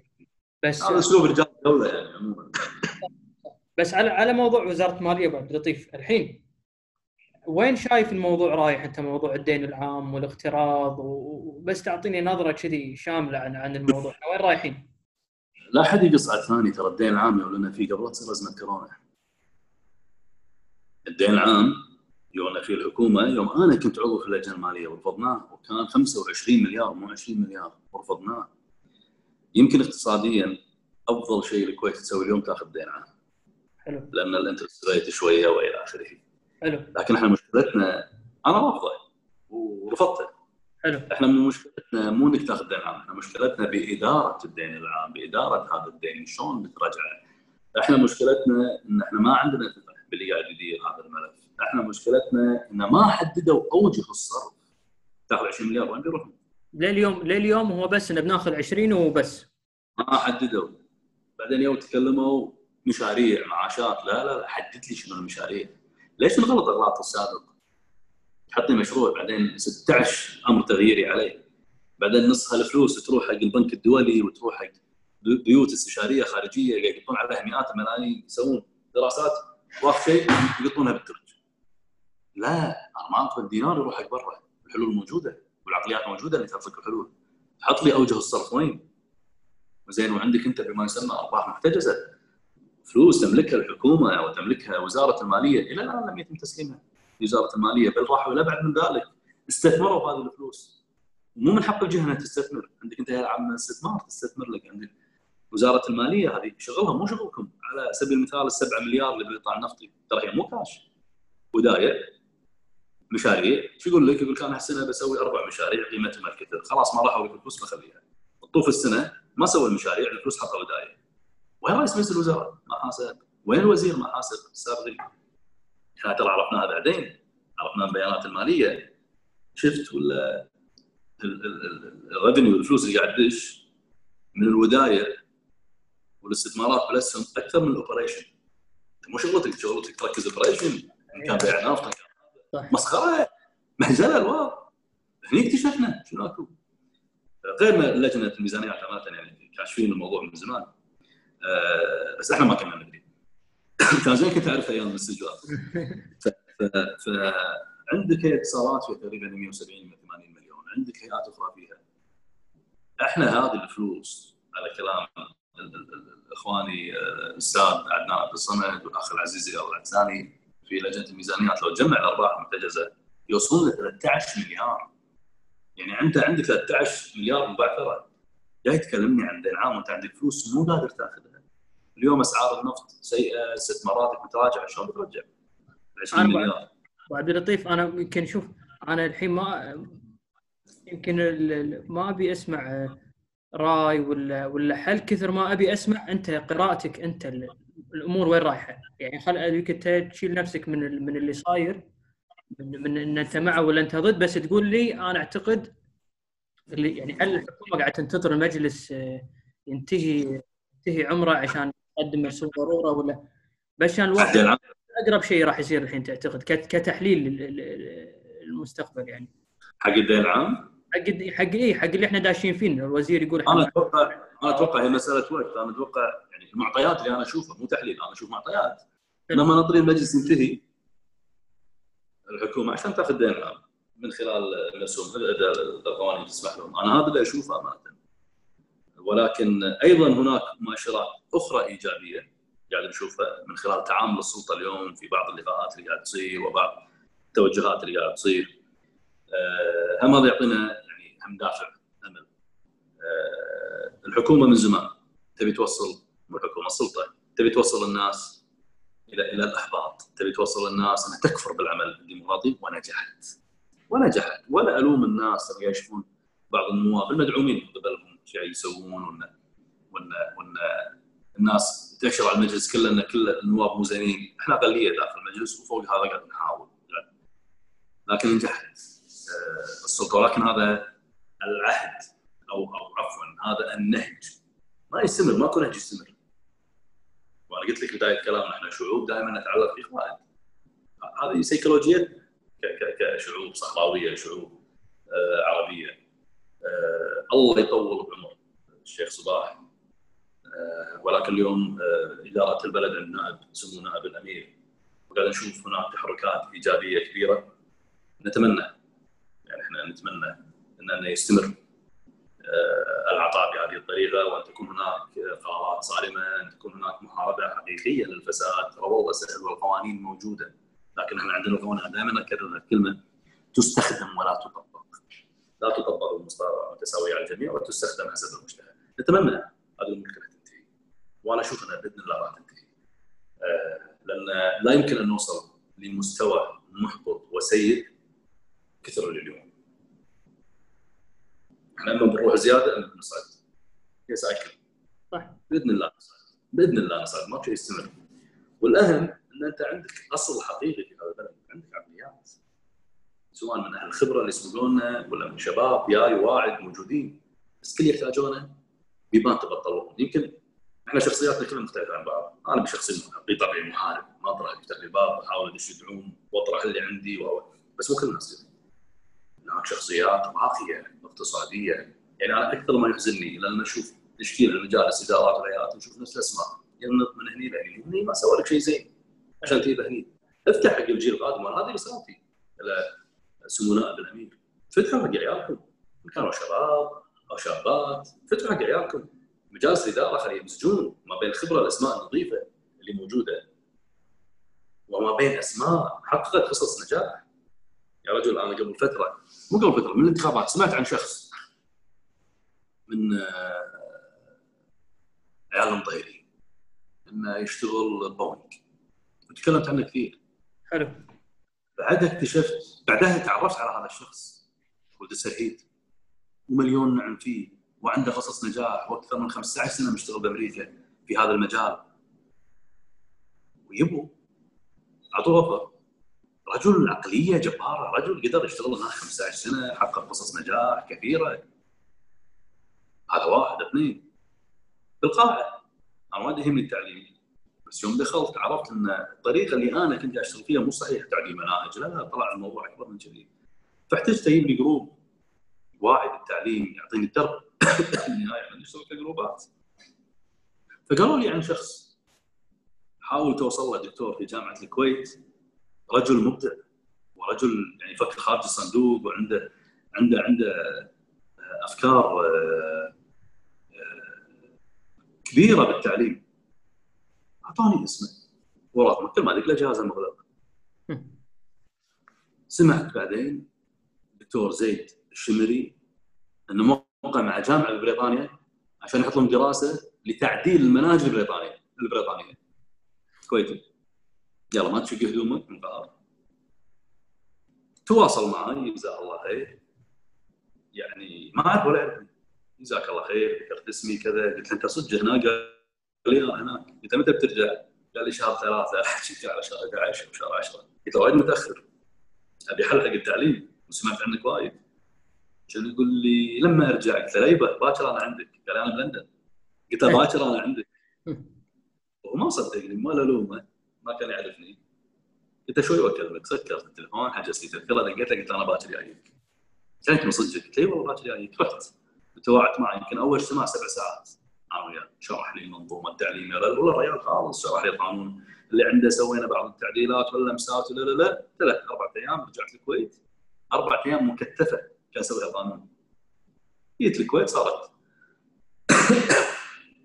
وباء كورونا، قدمت القانون بس نهايه المجلس. يعني ابو عبد اللطيف، سؤال على المناهج، متى اخر مره تم تحديثها؟ يعني ترى تو يابو برنامج كفايات واللي ثبت فشله، وحامد العازمي شال كفايات الا الا قصيه واحده. شنو شنو شنو هذا الكفايات اللي تتكلم عنها؟ كفايات بالنسبه لي كذبه، جابتها البنك، جابها البنك الدولي. طريقه تعليم معينه ما ينفع مع المجتمع الكويتي، الكل كان متأذي منها، المدرس، الناظر، ولي الامر، الطالب، وما سوى شيء. احنا منظومه التعليميه لازم تتغير. لا بس انا انا اللي بعرفه اليوم كمنهج، يعني اللي يدرسه الطالب الحين ب ألفين وعشرين كنص موجود بالكتب، متى اخر مره تغير؟ يعني هذا اللي قاعد يدرس هل نفس الشيء اللي قاعد يدرسه الطالب ألفين وعشرة ولا كنص موجود؟ لا، ماكو تغيير، المناهج ما قاعد تتغير، المناهج ما قاعد تتغير ولا هي مواكبه. يعني يحضرك متى؟ احنا قاعد نتكلم عن اي سنه الحين؟ اقدر اجيب لك اياها، اقدر اسال اجيب لك اياها، المره سولفنا فيها، بس انا مو ذاكر التاريخ. أه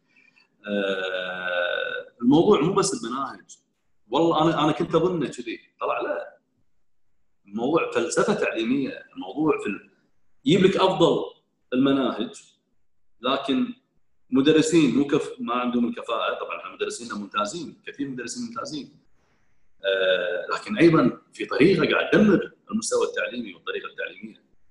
الموضوع مو بس مناهج، الموضوع منظومه متكامله. انا انا راح اسوي لي حلقه كامله عن قانون التعليم، واتمنى اي سنه نطلع من هالكورونا. اخوي هذا بعد لطيف، شوف في حلقه امس امس ما يدري في برنامج حاطينه مسوينها القبس، وخوش برنامج والله، اسمه اما بعد اعتقد. ايه ايه فالحلقه امس اشوفها الرابعه، قاعد يتكلمون عن نفس الموضوع هذا، موضوع التعليم.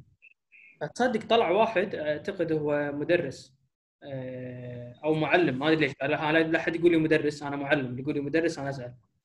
ف قال كلمه وايد انتباهي، قال المدارس عباره عن حاضنات الناس تخلي فيها عيالها من تسعة ونص لل واحدة ونص.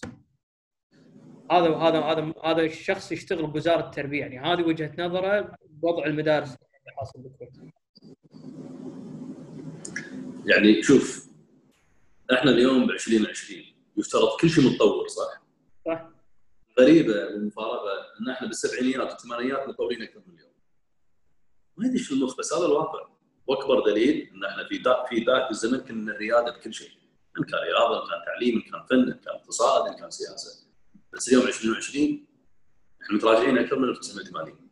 قبل ما تروح مدرسه انا كنت من متوسطه فريق الكره، اخلص مدرسه ما برجع البيت، عندي تدريب، عندي دوري مدارس، وعندي معدل طحت منه يعني مدرسنا الله يرحمه استاذ فتحي العبيد الله يرحمه الله يرحمه آه طلعنا من بريد المدرسه طلع معدل شغله امريكا كان يروح كان في منظور هو لما كان هو كان والد الله يرحمه وكان معلم حقيقي آه يعني كانت في شده كمنظومه تعليميه في السابق ولكن كانت من مصلحتنا وكان يبنى يبنى المعدلات ودخلنا فكانت في دوري مدارس، كان في احتضان، كانوا يجون كشافه يشوفون يختارون من الطلبه حق الانديه، كان في تعليم حقيقي.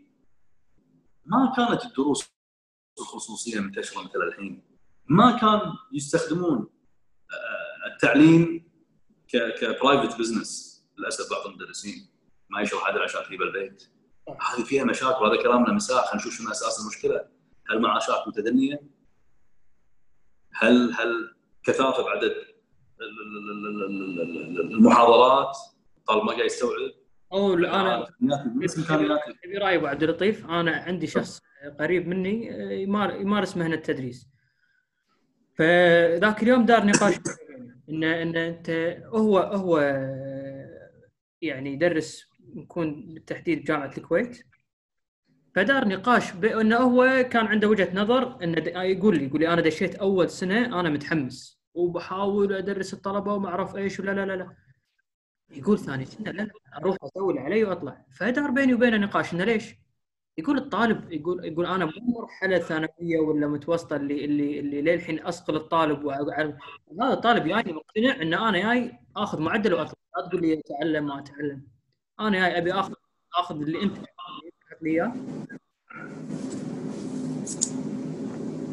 ألو ألو ألو أقول لك فهو هو وصل مرحلة اليأس من الثقافة اللي موجودة عند الطالب إن أنا جاي أبي أدرس أو, أو عفوا أبي أه أه إيه أبو عبد اللطيف. فأقول لك هو عنده القناعة إن في ثقافة منغرزة بالطلبة من مجتمع من أهل إن أنت أهم شيء عندي أنا الدرجات، على قولته هذا المقابلة صب وكب، يعني تأخذ اللي أنت تفهمه بال من من من المدرس وحطه بالامتحان وتنساه على طول بعدين. ف أعتقد أهم مشكلة مشكلة بالمجتمع نفسه إن إن أنت اليوم صارت الدرجة والوظيفة هي أهم شيء. يعني أنا عندي عندي أخوي الحين توه متخرج من الثانوية الله يوفقه يروح الجامعة، فاش قاعد أقول له أنت وشنو شنو تبي تدش شنو تبي وين تبي شنو شغلتك شنو الشغلة اللي أنت تبيها؟ قلت له خليك من ال ال ال الميجر اللي أنت بتاخذه. أنا أقول لك أنا أبي شغلة أرتاح فيها ما فيها وايد شغل معاشتين. هوني أنا بنجد عليه بقول له أن أنت إيش قاعد تسوي؟ كان أتذكر أن أنا هذا كلام يوم أنا كنت بعمره إنه كان إنه أنا بس معاشها زين وشغلة بسيطة يعني. فينا من من أهلنا من المجتمع إن أنت أهم شيء وظيفة فيها معاش، وهذا يأثر على التدريس إن أنت مو رايح عشان تتعلم، أنت رايح تجيب معدل تتعلم ولا تجيب معدل. فهذا أهم شيء يواجهونها يعني. أشوف أه... تسمعني؟ إيه معك. احنا عندنا ثقافه مجتمع يعني قبل كلنا مرينا فيها ان اهم شيء نجيب درجات صح، وعندنا اسلوب يعني خاصه بعد الغزو، بعد ما صار الغزو العراقي وخسرنا او او او كان هناك رده فعل او يعني طلعنا اخواننا الفلسطينيين من الكويت بسبب موقف حكومتهم السيء آنذاك مع صدام غزا الكويت. جاءت لنا شريحه اخرى او او او مدرسين من من دوله ثانيه اجنبيه، وتغيرت سياسه التعليم من الفهم الى التلقين والحفظ صح. على جانب ما حببونا بالدراسه، فاللي عنده اسرته بالبيت قويه ومجابلته شوفه هو اللي فلا وخوفا من البيت ينحرم من شيء لازم درجات. حتى الاسر يعني قبل كانوا يوجهونك انك تطلع يعني يا هندسه يا طب صح يا اكاونت يا كذا، لكن تعال قول لهم انا احب الرسم، احب اصير فنان. قول لهم انا بصير لاعب. قول لهم انا بدش موسيقى. اوه يوم القيامه من البيت، صح ولا لا؟ بس انا اقول لك شلون تغير، انا اقول لك شلون تغير مفهومها. انا كله اقول لك حق شاب، اقول له انت اليوم تقول حق شخص انا رسام، زين؟ اول فكره بتجي له انه بينقد انه انت شنو رسام، بس قول له انا رسام ادخل ستة آلاف دينار بالشهر. ايه ايه صحيح، نفس اللاعبين صار الموضوع ماده يعني. يا رجل لاعبين قاعد يدخلون مئات الملايين برا طبعا، عشرات الملايين.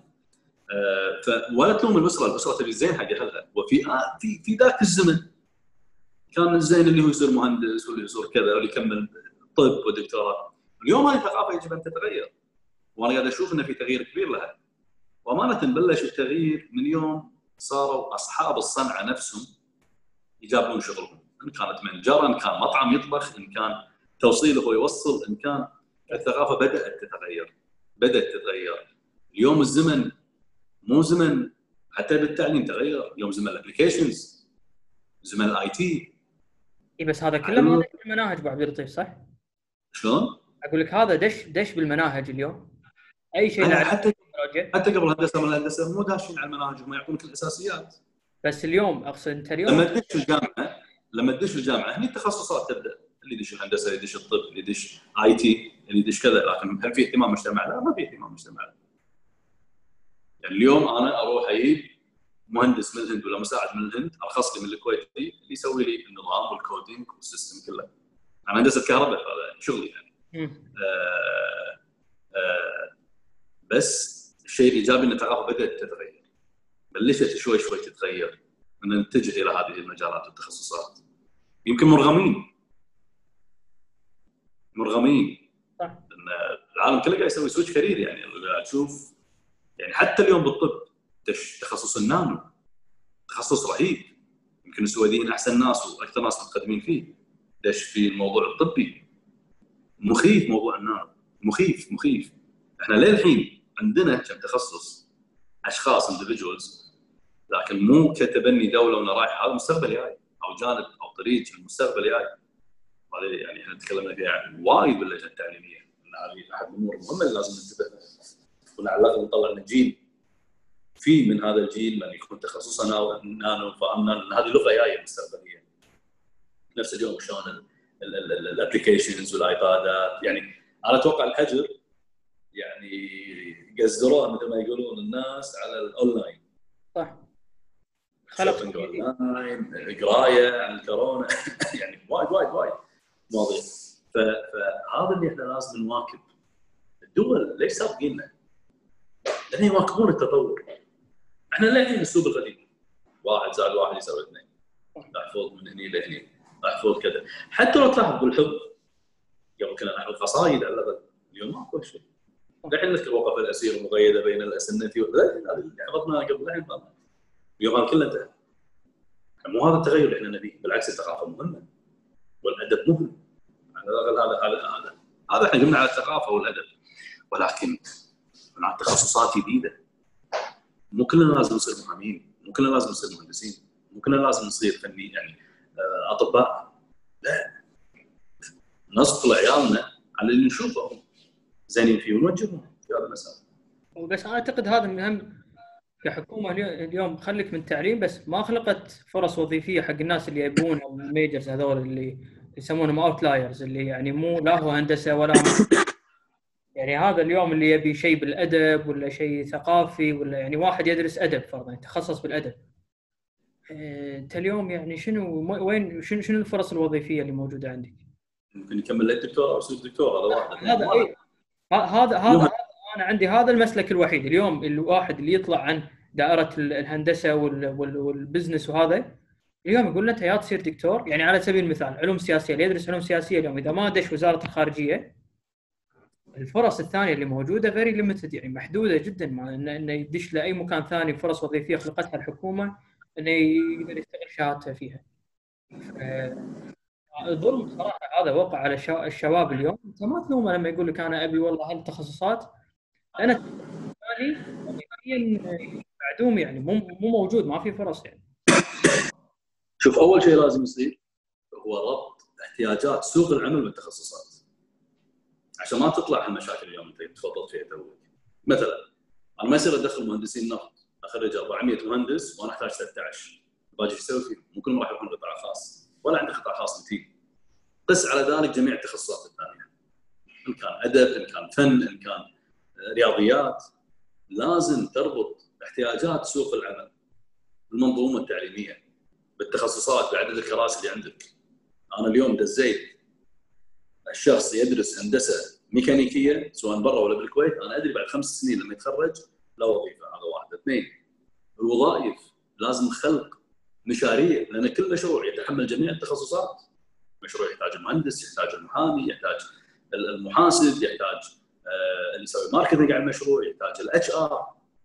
لكن احنا اليوم ما قاعد نشوف في مشاريع، مع ان الكويت في امس الحاجه المشاريع سواء بنيه تحتيه او استثماريه او او او او ما قاعد نشوف. انا مو مقتنع بسالفه كل مشروع تروح تعطيه المقاولين يسوونه. الوزاره نفسها تقدر تسوي، تصير هي المقاول، بس هذا يقول لك عشان الدوره الاقتصاديه وعشان تفيد المجتمع وخلق فرص وظيفيه بالقطاع الخاص، بس ما قاعد نشوف، ما وصلنا لهذه الاهداف اللي انتم حاطينها. فكان حسب يعني الضغوط اللي قاعد يصير. صدق ذكرني بايام البعثات، كان يد فتره من الفترات بس يبون يخلقون اي اي تخصصات بس عشان يدزون طلبه، كان يدزون طلبه صار جويه يعني كل سنه يدزون له يعني عدد معين. هذا زين، ليش تظلم انت؟ يعني انت اذا انت داز على حسابك معناته الحكومه سويت الواجب اللي عليك، انها تدري ان لما هذا الشخص يرد في فرص وظيفيه حقه. يعني ليش تظلم وتحطه بهالموقف هذا يروح يدرس خمس سنين برا امريكا؟ ما يقدر. اداره اداره شوف صارت مشكله حق اخواني مهندسين بترول انجينير، مهندسين نفط، وتبنيت الموضوع امانه وخليتهم يقابلون وزير خالد الفاضل، وقدرنا نحط بعض الحلول، ما حلينا الموضوع كله ولكن قدرنا يعني بعض الحلول نسويها. زي مهندس النفط مو نفس مهندس الكهرباء ولا نفس مهندس السيفل ولا نفس الميكانيكال. مهندس النفط مثل الدكتور، تخصصه ابار، يدرس البرشر، يدرس يعرف في نفط ما في نفط شلون يسعدها وامور كثيره. احنا ككهرباء، كميكانيكا، كسيفل نقدر نشتغل بامور كثيره، رياضيات عندنا قوي نقدر نشتغل. زين انت في دوله نفطيه تعتبر من اكبر الدول النفطيه بالعالم، معقوله مو قادر توظف مهندسينك؟ زين ليش خليتهم يدرسون؟ ليش اعطيتهم كراسي يدرسون؟ ليش دزيت بعثات؟ اي هذا هذا موضوع لسه تكلمنا فيها تكلمنا فيها بالقاعه وسوينا مشكله عوده فيها الى ان يعني الوزير قدر يعني قدرنا نوصل معاه الى اليه معينه. لكن من قاعد يظلم فيها؟ جيل كامل قاعد يظلم. وقس على ذلك التخصصات الثانيه، وبعدين اللي يحرك يجيب لك وافد يسوي نفس الشغل. هذا اللي احنا شفنا عليه فتره من الفترات. هذا خبر قريب بس عشان تشوف المشكله وين واصله عندنا. ما اذكر واحده من الجرايد حاطين ازمه مع المتخرجين زين اللي جايين الحين بيتخرجون. فشنو الازمه؟ ان اعتقد تسعين بالمئة اذا يحضرني الخبر عدل، تسعين بالمئة من اللي تخرجوا هالسنه متفوقين، او تسعين بالمئة من الطلبه متخرجين، ما ما حد فيهم راح يعيد السنه. فحاطين إنه أزمة اللي صاير. فأنا لما قريت بالخبر توقعت ليش أزمة، لأنه ممكن إنه والله غاشين أو إنه في نسبة غش عالية، لأن أنت فرضا تصعد أزمة ما راح يكون وظائف يمكن، لأنه ما راح يكون وظائف. يعني عيب عيب أنت لنفرض هذول كلهم نجحوا بجدارة، تيجي تقول أنا عندي أزمة لأن تسعين بالمئة تفوقوا وتسعين بالمئة يستحقون وظائف. شوف هذا الطلبة هذول كثير منهم أنا أتوقع أقل من النص يروحون قطاع خاص. حلو، انت قاعد تتكلم عن مدينه الحرير اللي ما طقيتوا فيها او ما طقوا فيها مسمار واحد. هذه لو موجوده كفيله توظف كم واحد من عيالك. شغله ثانيه، الشركات العالميه اللي قاعد تاخذ مشاريع، ليش ما انا اقترحته والله وقدمته باقتراح ان يسوون شادو بروجرام، برنامج الظل، انه يكون لصيق كل واحد كويتي بتخصص، لصيق اجنبي عنده خبره ويشوف ايش يسوي يتعلم منه. انت شلون تاخذ المهارات؟ يسمونهم شادو شادو بروجرامز. آه، الافكار موجوده لكن قله الدبره الحكوميه هي اللي هي اللي فايقه، هي اللي اللي اعلى منا. آه، وما ادري من مستشارين امانه، يعني احنا استشارات يعني نعطيهم اياها لما نقدم اقتراح برغبه نفس يعني سووا كذي سووا كذي، ما هو ملزم. لكن هذا حدد انت مو عارف تتخلى. لكنهم يحبون دائما بعينه خضراء او زرقاء او شعره اشقر، هذا اللي يصدمونه. وهذا احنا قاعدين لهم على على يعني وايد امور والله العظيم وقفناها، يعني كفايات. برنامج يطلع عليه اكثر من خمسة وعشرين مليون عشان يعدل التعليم عندك، وعندك مواطن كويتي دكتور زيد الشمري كلمينا جامعه بريطانيا عشان يعدل لهم مناهج التعليم، والريال يقول آه انا مسعت اسوي كل شيء الكويت ببلاش. جابوا لنا مشروع فاشل دمر التعليم وحش شالوه. بس بعد لطيف، انت انت كم سالفه سمعتها ايام ازمه كورونا خصوصا مجال التعليم وتحويله الالكتروني، ان ناس تقدموا وقالوا يبا احنا بن بن بنسوي لكم سيستم اونلاين ببلاش وما اعرف ايش و... ورفضوا، قالوا لهم لا لا مش لا ببلاش ولا شيء. انا ما راح ما راح اتكلم عن الكل، بس انا راح اتكلم لك عن حالات جت لنا وما كلمونا يوم شيكنا طلع فعلا يعطي السيستم ببلاش، بس هو بعدين المينتنس عشان الموضوع في فلوس تطلع. بس بس, بس, بس منطقي يعني. اول يوم يعني انت طبيعي هذا ما راح يقول لك والله انا شيء حق العشر سنين الجايه كله بسويه ببلاش، اكيد في مقابل يعني. بس يعني انت اليوم هذا العذر ما ما ما شوف كل شركه بعدين ما زالت موجوده، ان انت ما عندك طرق تدريس اونلاين. يعني انت اليوم وزاره التربيه فشلت فشلت فشل ذريع. هذا مو موضوعنا، موضوعنا الشركات. باكر كل شركه في كل مجال تقول هذا ببلاش هذا ببلاش هذا، يبقى هذا المنافسه يلا وقت نختار الافضل يفترض كذي، لكن مو هذا اللي قاعد يصير. انت عندهم برامج الاونلاين يفترض من زمان وتم تدريبها، يعني انت عندك مدارس خاصه سويتك بالاونلاين، مو عيب تقعد وياهم يعلمونك يعني وش الاليه وش البلاتفورم اللي يستخدمونها. الحين انا قعدت مع احد الشركات الانترنت بروفايدرز الشركات الكبيره، يقول عمر احنا نواجه مشكله، الشبكات اللي عندنا اذا ما اعطونا دعم هيئه الاتصالات باستخدام مساحه اكثر او طاقه اكثر او شيء كذي، احنا راح تصير عندنا مشكله. هذا البرج راح يصير عليه كل الطلبه من جميع الفئات العمريه، غير اللي قاعد يستخدمونه ناس المواطنين، غير الشركات اللي قاعد تستخدم هذا البرج، راح يصير ضغط علينا. هذا كله ما درسوه، وكان لنا موقف في هذا الموضوع وقدرنا نتواصل مع الوكيل. اذا صار مشكله حالي مشكله، هذا مشكله احنا مو بايفر بعد، احنا لكن النظام القديم. طيب وينكم؟ انتم عندكم ملف كامل اسمه إدارة الأزمات، وهذا كان احنا انتقادنا عليه في اللجنة التعليمية. انتقاد الأزمات أي مشكلة تصير لازم التعليم ما يوقف، بغض النظر شو المشكلة، أو يقول زلزال، كورونا، حريقة، اللي هو واضح احنا ما سووا شيء. طيب حاسب؟ ما حاسب، لذلك الوزير تم حسابه. عدى هذا الموضوع، مو بيدي أنا يعدي ولا ما يعدي، ما عندي مجلس، بس احنا سوينا اللي علينا. آه الحين يفترض الوزير يتعلم من هذه الأخطاء ويشتغل في جدية.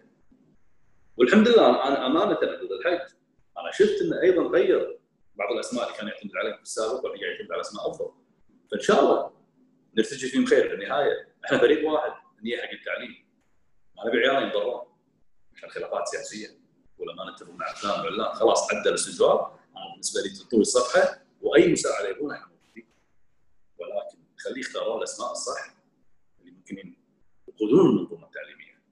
شوف اليوم الاسر كلها مساحه، كلها كلها مساحه زين. يعني حتى يوم خذوا قرار اللي الصبح عيالهم يدرسون، وعيالي ما فكروا منو راح يجاب العيال. الامارات خلت خوش قرار ان اللي يفلت ولده يدرس يعني ما يحضر ما يداوم يجاب عياله. زين اذا نخليها العصر. يعني في حلول كثيره، في حلول كثيره بس ما قاعد ياخذونها. يعني ومثل ما قلت مساعد تم تم محاصره البلد. اتوقع عندنا مشكله بعد اقول اتوقع عندنا مشكله خصوصا بوزاره التربيه، انه ما حد يبي يتحمل القرار. يعني هذه يعني بالكويت كذا، بس بس هذه بالكويت كذا، مو بس بوزاره التربيه عندنا. يعني يبي يصير ليدر، يبي يصير قيادي، يخاف ياخذ قرار ما يصير. اخذ وتحمل. من الشخصيات المميزه اللي عندنا اليوم؟ شوف الشخصيات اللي تاخذ قرارات وتروح تشتغل صح ما تخاف، بس صار في رهبه خوف. لا اتفق معك اتفق معك. على العموم ابو عبد اللطيف انا شاكر لك. أه... والله انا اللي شاكر لك.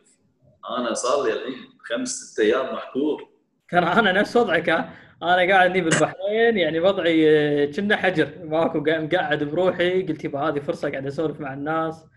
انا اليوم يعني اليوم اللي الحمد لله يعني صحيتك يعني احسن الحمد لله الحمد لله الحراره فتت وصدري احسن الحمد لله. آه العوار خفيف للحين شويه ان شاء الله يروح، بس انا وايد مستمتع. انت اللي مشكور، انت مشكور. انا قاعد اقول لك ماكو برو، شلت الكتب ورديت برتب المكتبه مره ثانيه عشان افكر زين هذا الحين كله لازم يتعقم شلون جسم. انا انا محكور بمكتبتي. لا لا بالعكس، جزاك الله خير يعني، وسامحونا اخواننا اللي راح يشوفون طولنا عليهم او اذا بدر منا اي شيء، وانت عسى ربي يردك سالم. جزاك الله خير. ما قصرت والله، ان شاء الله يرزقك العافيه. انا والله قلت بس بعيد هالسوالف هذه يعني، احنا نسال شوي شوي ما يبي لك واحد ها شوي بس الحين ماكو طعم. تعال الحين ماكو طعم، ما احس بشيء على ما ارد ان شاء الله اللي رايحه منك ان شاء الله. الحين ماكو كلام عن الحجر بيشيلونه ما راح، ترى وايد مهم الموضوع. قالوا احتمال الاثنين الجاي راح يقل أربعة عشر يوم خمسة عشر يوم الى اسبوع راح يقللون مده الحجر. عسى قعدني بصراحه، بس ان شاء الله ان شاء الله رد. على العموم انت ما قصرت، عساك على القوه، نخليك ترتاح. ما قصرت اخوي ومشكور، جزاك الله خير. ما قصرت ما قصرت. شوف على خير على خير، مع السلامه.